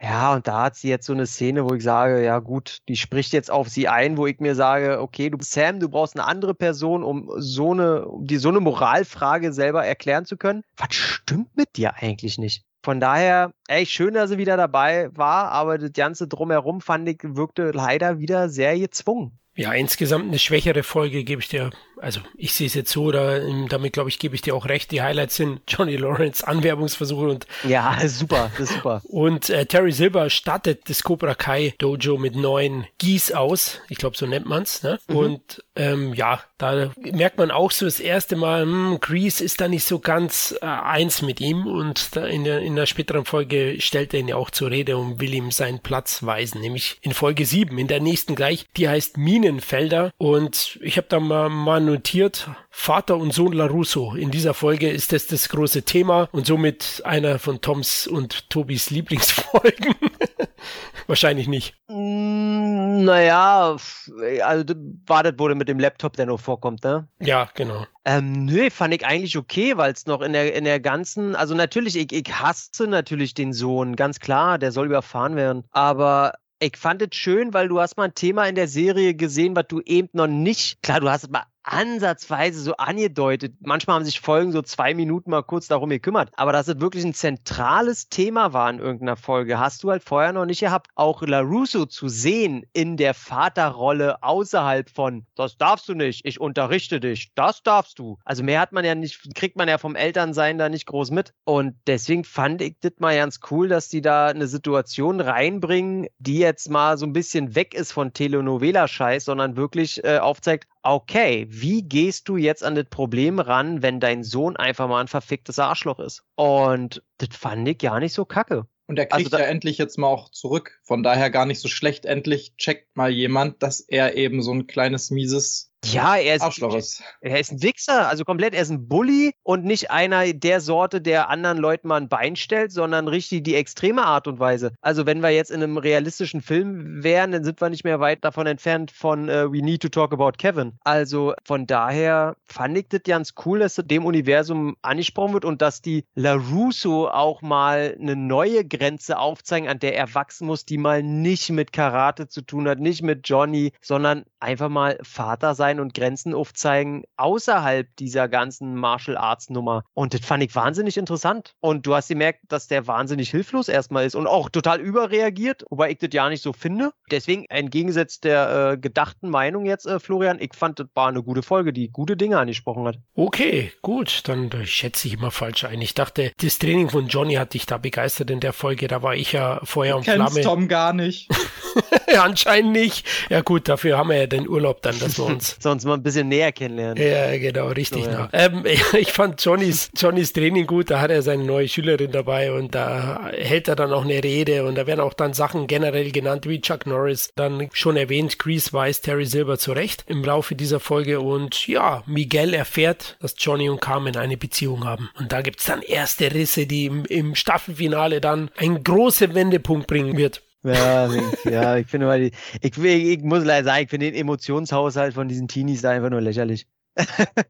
also kam da schon die Szene mit Johnny ist besoffen und Miguel bringt ihn nach Hause? Ich glaube, die war davor, wo sie kurz bevor sie prügeln, ne? Also, ey, Mann, ey, das tut mir so leid. Wunderbar gespielt. Aber die Message, ich frage mich so, hä, was ist denn jetzt Miguels Problem? Dass er ihn nicht als Sohn anerkennt, dass er ihn, dass er eher an seinen richtigen Sohn denkt, bei all der Scheiße, die die jetzt durchgemacht haben. Er ist besoffen. Ey, ganz ehrlich, auch damals als Teenie, ich, das hätte mich ja nicht interessiert. Ich muss sagen, ich fand das schon irgendwie auf eine Art nachvollziehbar. Also, weil. Nicht in dem Prinzip, Ausmaße, wie sie es ja, halt inszenieren. Ich, ich glaube, es lag auch eher. Ja, ich verstehe schon, was du meinst, aber ich glaube auch eher so in, in dem Maße, wie es gezeigt wurde, dass halt so wie Tori und, und Sam ja so absolute Erzfeinde sind zu dem Zeitpunkt, sind ja Miguel und Robbie auch absolute Erzfeinde.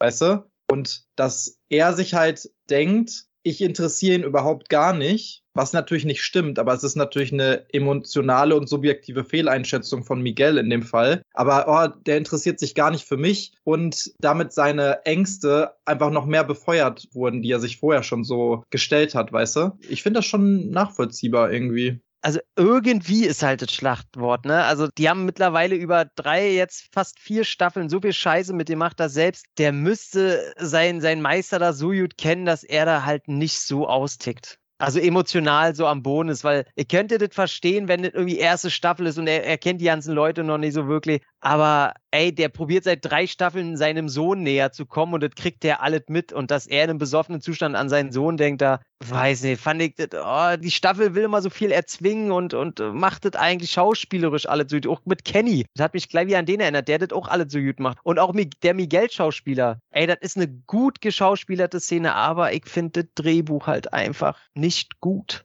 Ja gut, die Serie hat zum Glück ja andere Stärken, aber es ändert schon die Beziehung von Miguel zu Johnny, deswegen kann ich das als Einzelkind so ein bisschen verstehen. Ja, da geht es auch um diesen Vertrauensbruch wahrscheinlich, genau. ne? dass er sich halt denkt, ey, das ist eigentlich hier mein engster Vertrauter und er sagt mir nicht, dass er was mit meiner Mutter hat, die beiden wichtigsten Menschen in meinem Leben und sowas, ne? Vielleicht wäre es alles anders gekommen, wenn er das einfach gesagt hätte und dann hätte er sich sogar total drüber gefreut. Ja, offen damit umgehen, da hast du recht, ja. ja. Aber Johnny ist ja nicht der Typ, der mit irgendwas offen umgehen kann und wir haben wieder schönes Beziehung Beziehungschaos, Tom. Und Kann man, ganz, ganz blöde Frage, wie alt sollen die da alle im Durchschnitt sein? Ich hätte die alle so irgendwie zwischen 15 und 17 eingeschätzt. Hätte ich mhm. jetzt auch gedacht, ja. Mhm, okay, okay. Natürlich Hollywood 17 wäre dann wieder, die Schauspieler sind alle 25. Ja, ja, ja, ja. Das, alle 14-Jährige und so, aber ich glaube, das soll da auch schon so rüberkommen, oder? Highschool und alles? Ja, wie alt die, die alle wahrscheinlich schon. sind, da brauchen wir alle nicht drüber reden, aber äh, ich glaube, nee, ihr habt schon recht. Ich glaube, die, ja, damit ich das mal jetzt ein bisschen besser einsortieren kann. Ja. Eine Sache, die hatten wir vorhin auch noch gar nicht so gesagt, glaube ich, oder angesprochen und die kommt hier in der Folge, meine ich, auch nochmal vor, nämlich, dass man hier und da auch schon mal so einige Spannungen zwischen Crease und äh, Silver mitbekommt. Also, dass man so ein bisschen merkt, dass Crease nicht so ganz geil findet, was Silver irgendwie macht und dass der so ein bisschen versucht, irgendwie seine eigene Agenda einzubringen bei Cobra Kai und dann diese Karte spielt am Ende von wegen hier, ich bin dein äh, diensthabender Militäroffizier und du hast mir zu gehorchen und so. Aber man so langsam merkt, oh, vielleicht läuft da auch nicht alles so hundertprozentig rund, weil man sonst ja immer dachte, die großen Bösen, die ziehen da an einem Strang, ne, Crease und Silver, und die haben auf einmal viel mehr Geld, die haben eine richtig geile Ausstattung und alles Mögliche. Aber doch, da gibt's auch Reibereien, nicht nur bei Daniel und Johnny. Beste Szene der ganzen Staffel. Am Ende da, diese Geschichte, ja, ja finde ich auch sehr, sehr wo, gut. Also die ist mir gut im Gedächtnis geblieben. Wo quasi Silver jemals gespielt, und das ist ja auch das Schöne, wenn man das Ende der Staffel kennt, ähm, dass man nicht noch nicht ganz weiß, inwiefern das Ganze gespielt war von ihm oder er da wirklich zerbrochen ist oder sonst irgendwas. Aber diesen inneren Kampf mit seiner eigenen Alpha-Tier-Gehabe, Macho-Scheiße und äh, seiner fast schon sklavenähnlichen Hingabe zu Crease und dass er am Anfang der Szene eigentlich noch voll dabei ist, ne, er trainiert, er ist mega, er ist motiviert wie Sau. Und sein kompletter Emotionshaushalt zerbricht ja innerhalb dieser Szene und er ist genau am anderen Ende der Emotionskette angekommen und du siehst, wie er kurz davor ist, einen, einen Zusammenbruch zu haben, einen mentalen und äh, wie. Ja, wirklich mit so feuchten Augen, Tränen in den Augen. Ja, ne, und, sein, sein Gesicht zittert richtig ja, ja. und du merkst halt, er ist halt ein Typ Mensch, der jetzt eigentlich am liebsten irgendwo raufkloppen würde, aber er ist gerade hilflos und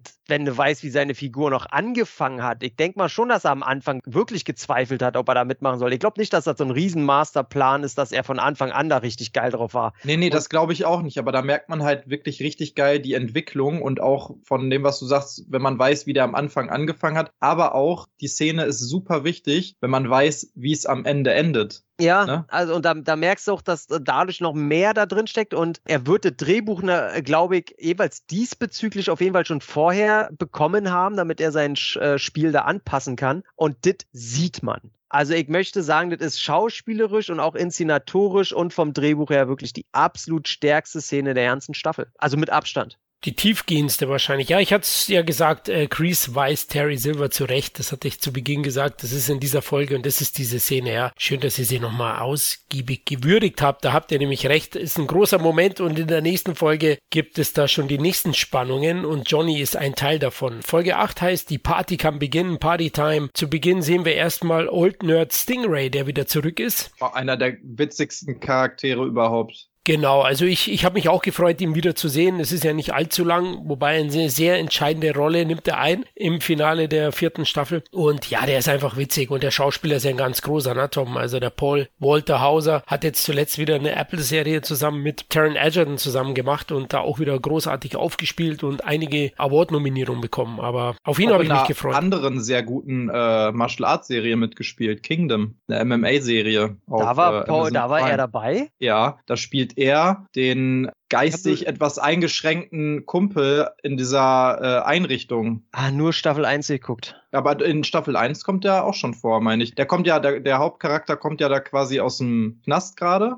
und ist dann in so einer Einrichtung, wo er auch dann immer arbeiten muss und so. Ey, und, Paul Walter äh, Hauser, ähm, ey, brauchen wir ja nicht drüber erzählen. Der Typ hat so eine Bandbreite, ey. Ja. Und voll. äh, wenn du den auch bei Instagram oder wie ich wo ein bisschen verfolgst, merkst du ja, was das für ein herzlicher Mensch ist. Ich finde den äh, großartig und ich liebte ja auch seine Rolle in, in der, was war dritte Staffel, zweite Staffel? Zweite, ich glaube, in der dritten haben wir ihn jetzt nicht gesehen. ich meine auch zweite, ja. Genau, und jetzt wieder das Problem, was ich habe. Es tut mir leid. Aber der wird auf einmal da in der achten Folge rausgekramt für wieder einen Gastauftritt, wo ich mir sage, ey, ich habe gelacht, ist ja lustig, dass der wieder da ist, aber die Staffel hat einfach nicht gebraucht. Also, es ist wieder so, so ein, so ein Netflix-Drehbuch-Ding, ey. Das ist alles irgendwie, es tut mir leid. Ich finde den Typen so geil und wie er sich mal mit seinem scheiß Nachbar streitet, ist natürlich einfach glorreich. Wobei ich Aber- finde das eigentlich ganz cool. Also generell ist das eine Serie der Kontraste, finde ich, äh, Cobra Kai. Und ich finde, hier hat es schon so einen gewissen Zweck erfüllt, nämlich auch als er dann wieder zurückkommt zu Cobra Kai und dann auch, ja, das ist ja, glaube ich, auch in der Folge direkt dann, ne, dass er denkt, okay, ich kann jetzt wieder hier anfangen und ist gar kein Problem und sowas. Ne? Und Oh, dann wird er ja richtig fertig gemacht da und äh, es zeigt nochmal, wie sehr sich Cobra Kai und die ganzen Leute und die Einstellung da auch verändert hat. Ne? Dass das ist, ist jetzt nicht mehr der Verein, wo er damals bei Johnny Lawrence mitgemacht hat. Und klar, Johnny Lawrence ist Johnny Lawrence, aber der hat halt die Leute auch mit Respekt behandelt und hat denen auch die Möglichkeit gegeben, mitzumachen. Aber hier wird der richtig fertig gemacht und Oh. dann am Ende, da hat er ja auch wirklich nochmal eine richtig heftige Rolle innerhalb des Finales, Da- die auch gut passt. Genau, da muss ich mich auf jeden Fall entschuldigen. Ich habe vergessen, dass seine Rolle ja noch äh, mit in Silvers Plan mit eingeht. Ja. Das habe ich komplett vergessen. Aber okay, dann finde ich es wirklich nur schade, dass sie ihn so spät einführen, weil äh, als eine Figur, die dann so viel ausmacht am Ende, da hätten sie den mal, ich meine, ich glaube, die kriegen den Schauspieler wahrscheinlich auch ja nicht für so viele Drehtage ran. Aber hätte ich ganz gerne denn schon vorher, dass er irgendwie wenigstens am Rand irgendwo auftaucht, weil der kam schon auf einmal so überraschend und wirkte ein bisschen gehetzt. Ich habe mich einfach nur gefreut, na, da gehe ich jetzt wieder zu Tobi, was er vorhin gesagt, Johnny Lawrence, na, wenn sich so ein 40-Jähriger auf so Abschlussfeiern trifft und Ja. mitfeiert.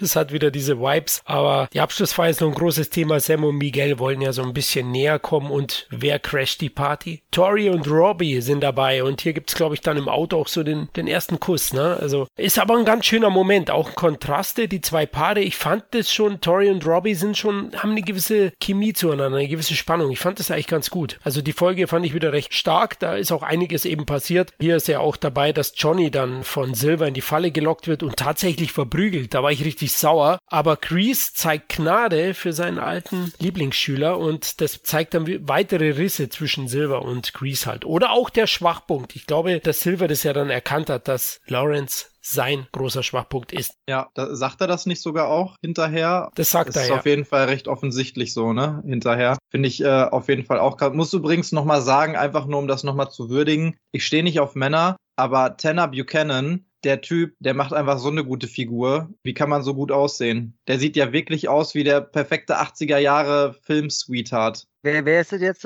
Der, der Robbie. Robbie, Ey, die Palme. mich verarschen, Alter, diese geleckte Fresse, in die du nur reinprügeln willst? Aber das passt doch so perfekt Ja, ja. dazu. Das Ja. ist wirklich so eine, so eine Type, die gibt es heutzutage irgendwie nicht mehr in Filmen oder Serien oder sonst was. Das ist so wirklich, der wirkt für mich wie aus einer anderen Zeit. Okay, also da gebe ich dir recht, wenn du einen geleckten 80er Jahre Wichser haben willst, dann ist der perfekt.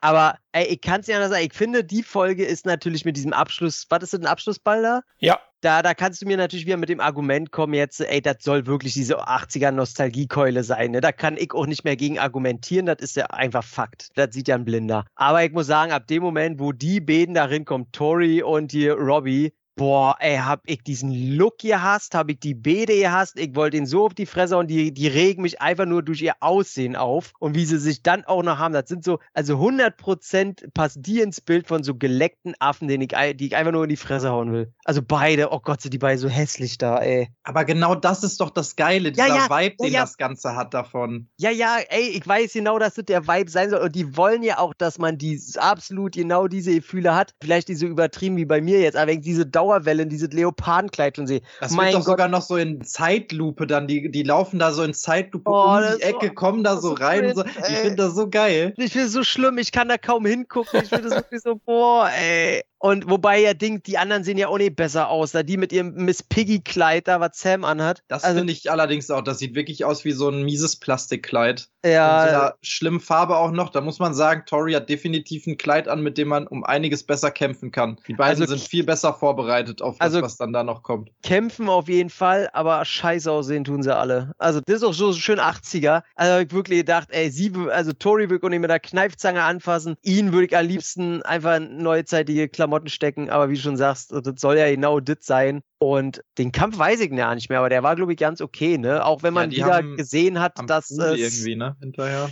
Genau, hinterher im Pool, vorher, davor noch, wo ich aber auch wieder sagen muss, dass man sieht, dass Sam kampftechnisch hinterher hinkt, ne? Also Mary Mauser.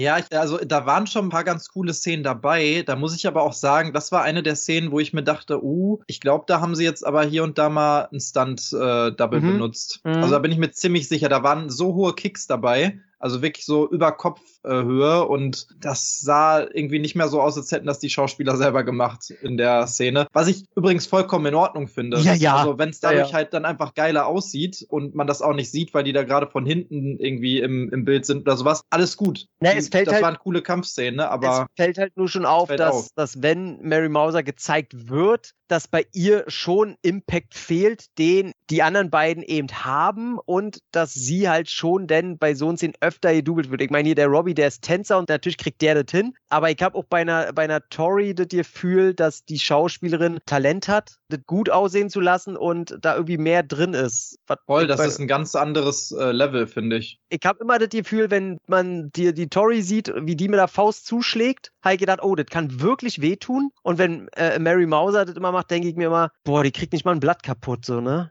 Das passt top. aber von den Stilen so ein bisschen irgendwie zu dem Miyagi-Do-Stil, weil so ähnlich war es bei Daniel LaRusso auch immer oder bei Ralph Macchio. Mhm. Und äh, bei Johnny auf der anderen Seite ja wirklich auch schon in Karate Kid damals so aussah, als könnte er kämpfen. Konnte er auch. Ja, ja. eben, das ist das Ding. Konnte er halt auch, ne? Kann er heute noch. Übrigens, eine äh, Trivia-Fun-Fact zwischendurch ist ja die Cousine, das ist ja quasi die große Party auch, dass da alle eingeladen wird zu so einer Familienfeier bei den LaRussos. Und die Cousine, die dann äh, Psychologie auch studiert hat und äh, nicht ernst genommen wird von der Frau von Daniel, die ist die echte Tochter von Ralph Macchio. Also die dann auch die Tipps gibt für den Umgang mit dem Sohn. Das ist die echte Tochter von äh, Daniel. Oh, sehr cool. Oder dem Schauspieler von Daniel. Da sieht man aber ähm, auch mal, wie Ralph Macchio äh, wirklich schlecht altert, ne?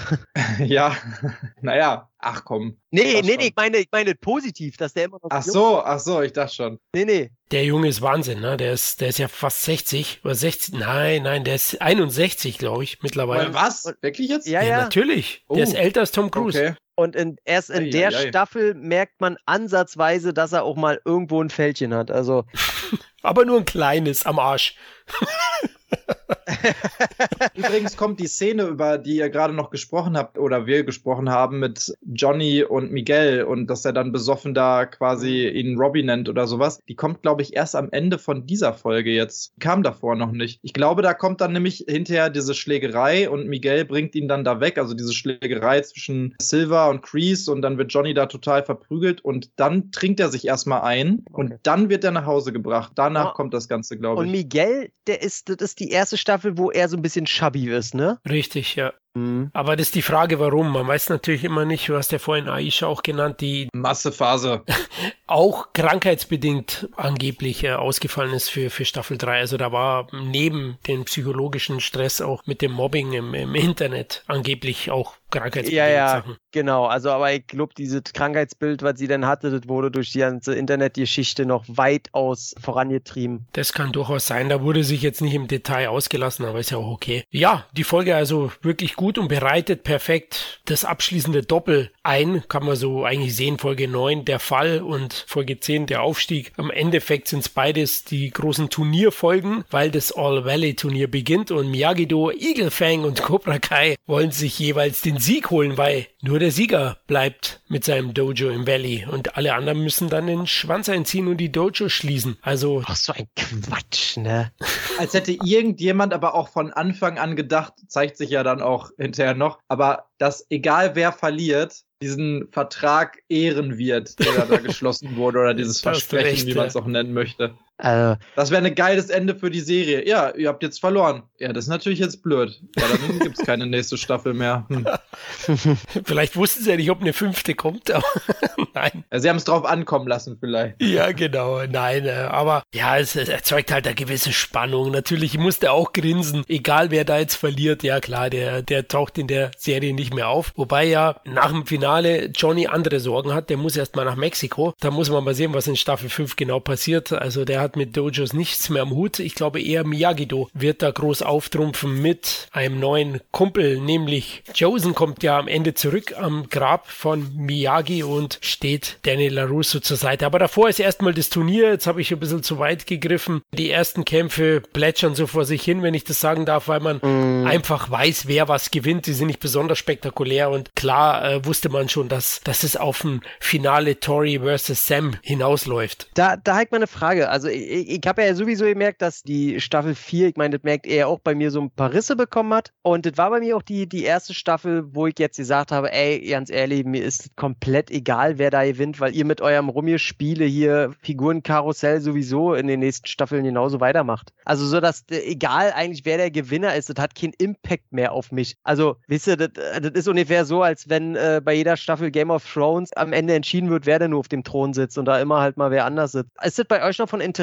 wer da am Ende gewinnt? Jein, also ich finde Miguel immer noch einen wahnsinnig sympathischen Charakter, den nach dem schlimmen Vorfall, den er hatte zuletzt, hätte ich ihm schon irgendwie einen Sieg gewünscht, aber ich wusste auch, dass es nicht passieren wird. Also ja, so ganz so kalt lässt es mich nicht. Wie ist bei dir, Tobi? Also kalt gelassen hat mich das jetzt auch nicht, aber ich muss auch sagen, meine Priorität äh, oder mein Schwerpunkt lag dabei eher darauf, dass ich wissen wollte, wie das Ganze inszeniert wird, weil es gibt dann ja. nämlich auch noch mal so eine kleine, auch sowas wie eine Trainingsmontage und man sieht, okay, die haben sich jetzt alle Igelfang für sich und Miyagi-Do für sich und so, die haben sich alle dann vorbereitet und da waren schon ein paar coole Montagen dabei, wo ich mir auch dachte, okay, ganz coole Choreografien und das hatten wir jetzt ja ein paar Folgen davor, diese Idee, diese Regeländerung zu machen, jetzt auch rein vom kampfsportlichen Hintergrund fand ich eigentlich cool, weil mhm. diese Turniere, die dann einfach nur, okay, alle sollen sich gegenseitig auf die Schnauze hauen und wer drei Punkte gemacht hat, hat gewonnen und am Ende ist halt ein super krasser dabei. Das ist ja auch eigentlich bei heutigen Karate-Turnieren nicht mehr zeitgemäß in Anführungsstrichen, sondern es ist nun mal so, dass es ganz viele verschiedene Bereiche gibt, dass es äh, Kata-Laufen gibt, dass es Waffenkampf gibt, dass es ne, einfach verschiedene Bereiche gibt, in denen man im Karate Turniere ausrichten kann und eben auch diese Skills Competition oder wie sie es dann da genannt haben mit den verschiedenen Waffen. Das fand ich eine coole Neuerung und ich finde, das war auch sehr gut inszeniert in den letzten beiden Folgen. Also ich hatte ein bisschen Angst, dass halt, weil das ja nun mal leider ein Schwachpunkt der Serie bisher öfter mal war, dass wenn die Jungen da gegeneinander kämpfen, dass das dann nicht immer so toll aussieht. Aber die haben das cool inszeniert und ich habe mir das gerne angeguckt, einfach von so einem kampfsportlichen Hintergrund. Hat mir gut gefallen alles. Ich hätte mir gerne gewünscht, dass die, und wenn sie nur hinter so einem Hintergrund äh, erklären wollen, so ja, auch die Trainer machen jetzt Showkämpfe am Ende oder irgendwie so hat, dass Silver offiziell gegen LaRusso zum Beispiel antreten muss, dass da noch ein bisschen Pfeffer reinkommt. Also was kommt ja vielleicht in der nächsten Staffel dann noch dazu. Die ja. wollen ja nicht ihr ganzes Pulver wahrscheinlich auf einmal verschießen, aber ich könnte mir vorstellen, dass das noch eine der Sachen wird, die da äh, interessant werden könnte in der das nächsten auf, Staffel. Auf jeden Fall und ich fand das Einzige, weil ich halt, wo mir richtig schon wieder die, die Suppe versalzen hat, war einfach, dass sie nicht die Eier gehabt haben, dass Miguel wirklich aus dem Spiel ist. Ich meine, der, der macht da seinen, seinen sehr schlecht getricksten Drehkick, den er da machen will, wo ich mir gedacht habe, alter Vater, sind wir hier beim YouTube-Video.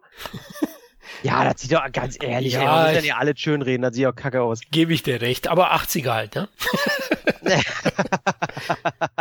Sehr schön. Und ja, er knickst denn da um und ich dachte mir, oh, das ist also dieses große Ding, was die Staffel jetzt ausmacht, wo ich sage, oh krass, den jetzt. Und dann nächste Szene, ja, war nur ein Muskelschwund. Da muss ich auch sagen, das fand ich irgendwie ein bisschen komisch. Auf der anderen Seite hätte man natürlich auch dann vorwerfen können, er hatte das ja schon mal. Also war das. Ja, aber jetzt können sie ihn nicht mehr heilen. Jetzt, jetzt, ist er halt wirklich für immer an den Rollstuhl gefesselt. Ja, aber dann ist es halt so, wow, er ist an den Rollstuhl gefesselt, oh, wir, wir wissen nicht, ob er wieder gesundet und jetzt ist er gesundet. Und jetzt hat er das gleiche nochmal. Da würden auch wieder alle sagen, nee, ja, aber da, warum haben die aber das jetzt zweimal in einer Serie gemacht? Nee, ja? aber es wäre doch die perfekte Vorlage, um äh, Johnny so ein richtig ekliges, jetzt wirklich ein böses Wissen da einzureden. Dass der wirklich am Arsch ist, wäre die absolute perfekte Erklärung, warum er sich halt mit Tequila in Mexiko die Birne wegsäuft. Ja, aber da, du willst jetzt einen Bloodspot sehen. Ja. Du willst sehen, dass der da jetzt zu Silver geht und zu Crease und die beiden umbringt, denen die Faust in den Brustkorb Nee. und das Herz rausreißt. oder Nein, überhaupt gar nicht. Mit das, den pa- das passt halt überhaupt nicht zum Vibe der Serie so, ne? Wieso ein Schicksalsschlag, wo er sich schlecht fühlt und über sich und dann kommt vielleicht äh, LaRusso, der ihn davon überzeugt, dass er doch ein guter Trainer ist und dann, äh, das wäre doch eine gute Vorlage, da Emotionen reinzubringen und Miguel, der jetzt eh wahrscheinlich in der nächsten Staffel aussieht wie mal fucking Marlon Brando, wenn er so weitermacht. Also der kann sich, der kann sich vielleicht auf dem Boden, wenn er Glück hat, auf einem Fuß drehen, wenn er so weitermacht. Also Komm, so schlimm sieht er jetzt auch nicht aus. Nein, war völlig übertrieben. Aber dann sollen sie so eine Szene überhaupt nicht reinbringen. So, also warum? Was soll der Quatsch? Ja gut, er, er musste halt aus dem Spiel genommen werden. Ne? Ich dachte ja auch, ja, wenn er umknicken oder von Robbie einen richtig geilen Tritt in die Fresse. Ja, kriegen. es musste halt irgendwie spektakulär aussehen. Ich fand den auch scheiße getrickst. Ich habe mir das ja nochmal angeschaut jetzt zur Vorbereitung, musste, habe auch nur den Kopf geschüttelt. Das ist wie ein Fremdkörper, weil, weil also so krass und schlecht getrickst ist nichts ja, die anderes. haben halt Miguel nicht mal mehr mit Drähten hochgekriegt. ja, ach so, du meinst, der ist nach Mexiko, weil da Tacos im Angebot sind. naja, 100, warum denn sonst? So wird das aufgelöst in der Staffel 5. Nein, ähm, ja, okay, könnte man kritisieren. Andererseits war ich doch überrascht von dem ein oder anderen finalen Kampfausgang, äh, speziell bei den Herren. Also ich hätte jetzt nicht sicher gedacht, dass Hawk gewinnt, aber andererseits mussten ja jeweils die Dojos gewinnen, weil sonst wären sie ja nicht mehr im Spiel. Also teilt man sich die Preise. Hawk schlägt tatsächlich Robbie, weil ja der Gefühle entwickelt und Kenny ist hauptverantwortlich dafür. Aber der hat schon, äh, also Hawk hat schon so was Fähigkeiten angeht im Nahkampf, ne? Ich, ich sage ja, Ja, er kann immer ja. noch nicht mit Robbie mithalten, so. Also jetzt der Darsteller bei den Dreharbeiten, weil äh, Robbie hat einfach jahrelang Karriere da als Tänzer und Körperbeherrschung und sonst was hat der drauf. Das sieht man einfach. Der ist auch das Glanzlicht unter der jüngeren Generation, was Bewegung und Kampfstil angeht. Das sieht man. Aber ich muss sagen, innerhalb dieser wenigen Staffel jetzt, was Hawk sich da angeeignet hat oder der Darsteller, also das sieht schon sehr angenehm aus, wie der sich bewegt und äh, wie man nicht um ihn herum schneiden muss und die Kamera nicht irgendwie äh, positiv da irgendwie hinstellen muss, damit man das vielleicht nicht sieht, dass er da gedoubelt wird oder so. Also der Zweikampf ist auch völlig okay und der macht sich auch richtig gut. Ey, das ist ein richtig guter Punkt, den du gerade sagtest, weil da kann ich mich nämlich auch noch gut dran erinnern an den Kampf. Also Hawk ist definitiv einer der besten von den ganzen, wo ich jetzt gesagt hätte, dass sie nicht so wirklich viel äh, Erfahrung haben irgendwie in dem ganzen Martial Arts äh, Ding und nicht so einen Background haben. Robbie ist ein ganz anderes Level, muss man ganz klar sagen, ne? Aber Auch von der Gewichtsklasse. Voll. Also der sieht ganz anders aus, körperlich und sowas auch, ne? Äh, Obwohl Hawk, glaube ich, also ich habe da irgendwie ein, zwei Bilder gesehen, der war schon ganz gut durchtrainiert, aber so halt trotzdem ne, ziemlich dünn, ne? Und da sieht der, der Robbie schon ein bisschen anders aus. Aber gerade bei dem Kampf kann ich mich auch dran erinnern, es waren sehr viele, also das, was ja eigentlich so als die Spitzenklasse in äh, Martial Arts Filmen, Martial Arts Choreografien gilt, dieses Weitwinkel von weitem entfernt Szenen gedreht und nicht einfach alle zwei Sekunden einmal geschnitten, so dass du eigentlich gar nicht wirklich siehst, was wer für Bewegungen macht, sondern teilweise auch für mehrere Sekunden, mehrere Beats, mehrere Schläge und Tritte hintereinander. Und das sah immer gut aus. Also das, das sind die einzigen beiden, denen ich wirklich abgenommen hätte, dass die auch wirklich einen normalen Turnierkampf so kämpfen gegeneinander, weißt du? Bei den anderen weiß ich nicht. Auch Tori und, und Sam, das ist alles irgendwie viel zu inszeniert gewesen. Mhm. Ja, der Kampf war nicht so dolle, ne? Nee, nee, nicht wirklich. Da ist mehr Philosophie vielleicht der Schwerpunkt gewesen, weil sie ja dann auch überlegt, welchen Stil nutze ich jetzt. Und dann hat man auch gesehen, dass sie ihren Stil so ein bisschen gewechselt hat und so, ne? Das fand ich eigentlich auch cool. Das hat ein bisschen mehr so eine Story auch erzählt im Hintergrund. Aber von den reinen Skills her, ey, konnte das einfach überhaupt nicht mithalten. Und das war aber wirklich der einzige Kampf, wo ich gesagt habe, das war ein richtig geiler Kampf, wo ich den das beiden zu 100% abnehme. Was schade ist, ne, weil ich mag das ja immer, wenn man einbringt, ja, dass die Mädels genauso Ärsche treten können wie, wie die Kerle. Und da fehlte das halt leider, ne? Da hat man eine Chance verpasst, das irgendwie cool zu inszenieren. Ja, die Mary Moser ist da der Schwachpunkt, ne? Die Schauspielerin von Tori, Peyton List oder wie hieß sie nochmal? Die ist da nicht der Schwachpunkt. Die kann mhm. das schon gut rüberbringen. Hat die auch ja bewiesen, zum Beispiel auch bei dem Kampf, wo sie gegen Robbie kämpft im Cobra Kai Dojo oder sowas. Das ja. waren coole Kämpfe mit coolen Moves. Aber auch bei dieser One-Shot äh, in der Schule Action-Sequenz da, ne? Ja. Hat man auch gesehen, ey, die kann den Impact rüberbringen. Ich weiß nicht, ob die mhm. in echt was kann, aber den Impact kann sie auf jeden Fall. Das ja, ist, ist ja ein Unterschied noch, ne, so Filmkampf und echte Fights, mhm. aber man sieht schon, ob jemand das vielleicht theoretisch auch könnte und da so ein gewisses Talent, eine gewisse Affinität für hat. Wo auch ich mir dann körperliches denke, einfach, ne? Ja, ja, da denke ich mir dann halt auch zum Beispiel bei der Mary Mauser, also klar, das ist keine Kampfsportlerin und die wird auch noch anderes in ihrem Leben zu tun haben, aber wir sind jetzt in der vierten Staffel und seit der ersten wird die ja sicherlich trainiert. Die haben alle irgendwelche Personal Trainer, die haben alle irgendwelche Fight Choreographer, die vorbereiten und mit denen das Ganze irgendwie durchgehen. Und mittlerweile hat sie vier, fünf Jahre Zeit, um sich da auf ein gewisses Level zu bringen. Und du siehst ja, was ein Hawk oder der Schauspieler vom Hawk, auf was für ein Level der sich hochgehieft hat in diesen vier, fünf Jahren. Und wo sie aber noch ist. Klar hat die sich entwickelt, aber weiß ich nicht. Ja, finde ich eben noch ja, schade. Und die Macher wissen es aber auch umzusetzen. Es gibt natürlich eine Sudden Death Runde zwischen den beiden. Oberkörperfrei. also, das ist denen auch genau bewusst, was die Wo es aber keinen Grund für gibt. Das ist so gut. Ist halt 80er. Halt 80er. Die 80er, die 80er. Und bevor uns äh, der liebe Hawk einen Scheitel zieht, er will ja danach nur noch Eli genannt werden. Ne? Also er ist der liebe Eli und der Schauspieler ist Jacob Bertrand. Ich habe mal nachgeschaut, weil wir den jetzt öfters genannt haben. Der ist wirklich stark und hat sich seine Tory oder Peyton List ja auch verdient dann. In echt. Gut, ja, das war dann der Ausgang des Finales. Es, es ging dann alles ein bisschen schnell am Ende. Es gab dann eben die Szene mit Grease, der verhaftet wird für die Straftat oder das Zusammenprügeln von Stingray, der ja praktisch im Koma lag für ein paar Stunden und dann aufgewacht ist und ähm, ja anscheinend einen Deal mit Silver hat, dass wenn er wenn er den Namen Grease nennt, darf er dann zu Cobra Kai. Das war ein großer Wendepunkt und das andere war klar, Miguel geht flüchtet nach Mexiko, um seinen Vater zu suchen, aber der Vater weiß gar nicht nicht, dass er einen Sohn hat. Und es ist ein ganz, ein ganz ein böser Mann. Ich vermute, hier kommt Rambo Last Blood zum. Ey, genau das gleiche habe ich auch. Ich, das war genau das, was ich vor Augen hatte. Ja, das ich auch. Rambo Last Blood Ding, den wir auch damals bei unserem Live-Event vom CET Podcast zusammen geguckt haben. Und ich hatte genau diese Bilder vor Augen. ich auch. Also ich freue mich. Was geil wäre, wenn sich das bewahrheiten würde, ne? Mal schauen, wie lang das dann Teil der, der genau, Story wird. Genau, ich wollte gerade sagen, mal gucken, wie, wie die das aufbauen. Das können die natürlich auch innerhalb der ersten Folge abarbeiten, theoretisch. Glaube ich jetzt nicht. Aber. Naja, abwarten. Die haben auch diese ganze Rollstuhl-Thematik mit Miguel, haben sie auch einfach so schnell abgefertigt, dass der wieder laufen konnte, wo man gedacht hat, oh, da wird es in der ganzen nächsten Staffel drum gehen, aber war ja dann auch richtig schnell weg. Naja, also er hat ihn schon mit Playboys gelockt und Angel, das fand ich schon ganz gut, wie er das gemacht ja, hat. Ja, aber konnte er nicht in der dritten Folge schon wieder laufen und alles? Ja, gut, hast du schon mal ein Playboy-Heft vor die Nase bekommen und konntest nicht in die Hand nehmen? Also, mein Freund, da wärst du auch sofort gestanden. Ja.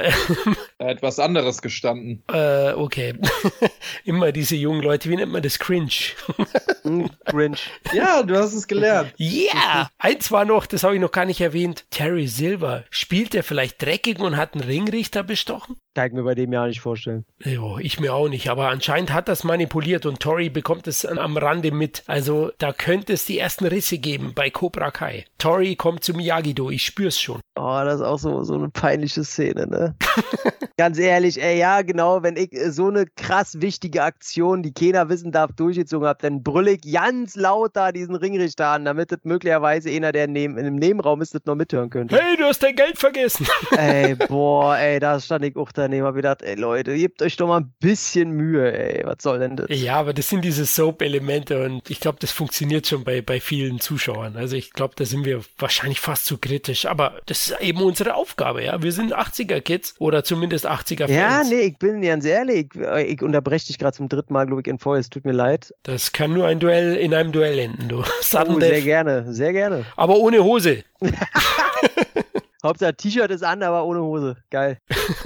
Ich habe wirklich das Gefühl, auch die große Angst und die auch, äh, wie ich gesehen habe, berechtigt war. Ähm, ab dem Moment, wo nicht mehr YouTube Red, sondern Netflix dahinter stand, haben sich ein paar Sachen ja äh, geändert. Und ich hoffe wirklich, dass das mit äh, Staffel 5 nicht mehr drin ist und dass das jetzt nur äh, mal so Ausrutscher waren. Aber also wenn so eine Szene jetzt öfter kommt, also man ich will das nicht so immer da wegwischen und sagen, ja, so war es halt in den 80ern. Wir sind halt auch schon dann in Staffel 4 beziehungsweise Staffel 5. Das kommt natürlich auch noch hinzu, ne? Das ist so eine Kumulation aus vielen verschiedenen Sachen dann vielleicht, wo man mhm. das in der fünften Staffel dann nicht äh, verzeiht, in der zweiten vielleicht aber schon noch oder so, ne? Hundertprozentig. Ganz klar, aber der Retro-Charme wird bei mir immer eine kleine Rolle spielen. Ich lasse mich da gerne blenden, aber ja, es ist einfach schön, dass es insgesamt in Bezug auf 80er und generell in Bezug auf einem Requel oder wie man es auch immer nennen mag, dass das alles so gut funktioniert und da ist ja Cobra Kai immer noch für mich federführend oder, oder ein super Beispiel dafür, wie es funktionieren kann. Der Soundtrack passt, das Feeling, die Serie hat unglaublich gute Good Vibes sozusagen und macht da richtig Spaß und deswegen funktioniert das auch so gut. Da verzeihe ich halt vieles in der Richtung, aber ich kann euch absolut verstehen. Es gibt bestimmt auch die ersten, die wirklich sagen, nee, jetzt mag ich eigentlich nicht mehr. Aber zum Glück gehen die Staffeln nicht so lang. Das ist immer noch so ein Punkt, wo ich sage, ich schaue weiter. Ich bin nur gespannt, wie wir schon mal erwähnt haben, wen sie noch so alles einbauen werden, ob dann Hilary Swank kommt. Mike Barnes, wie gesagt, ist bestätigt. Man sieht ihn im neuen Trailer kurz. Also er wird vorkommen in Staffel 5 und ich hoffe, sie reiten nicht mehr zu lange auf der Cobra Kai Welle. Also vielleicht sechs Staffeln.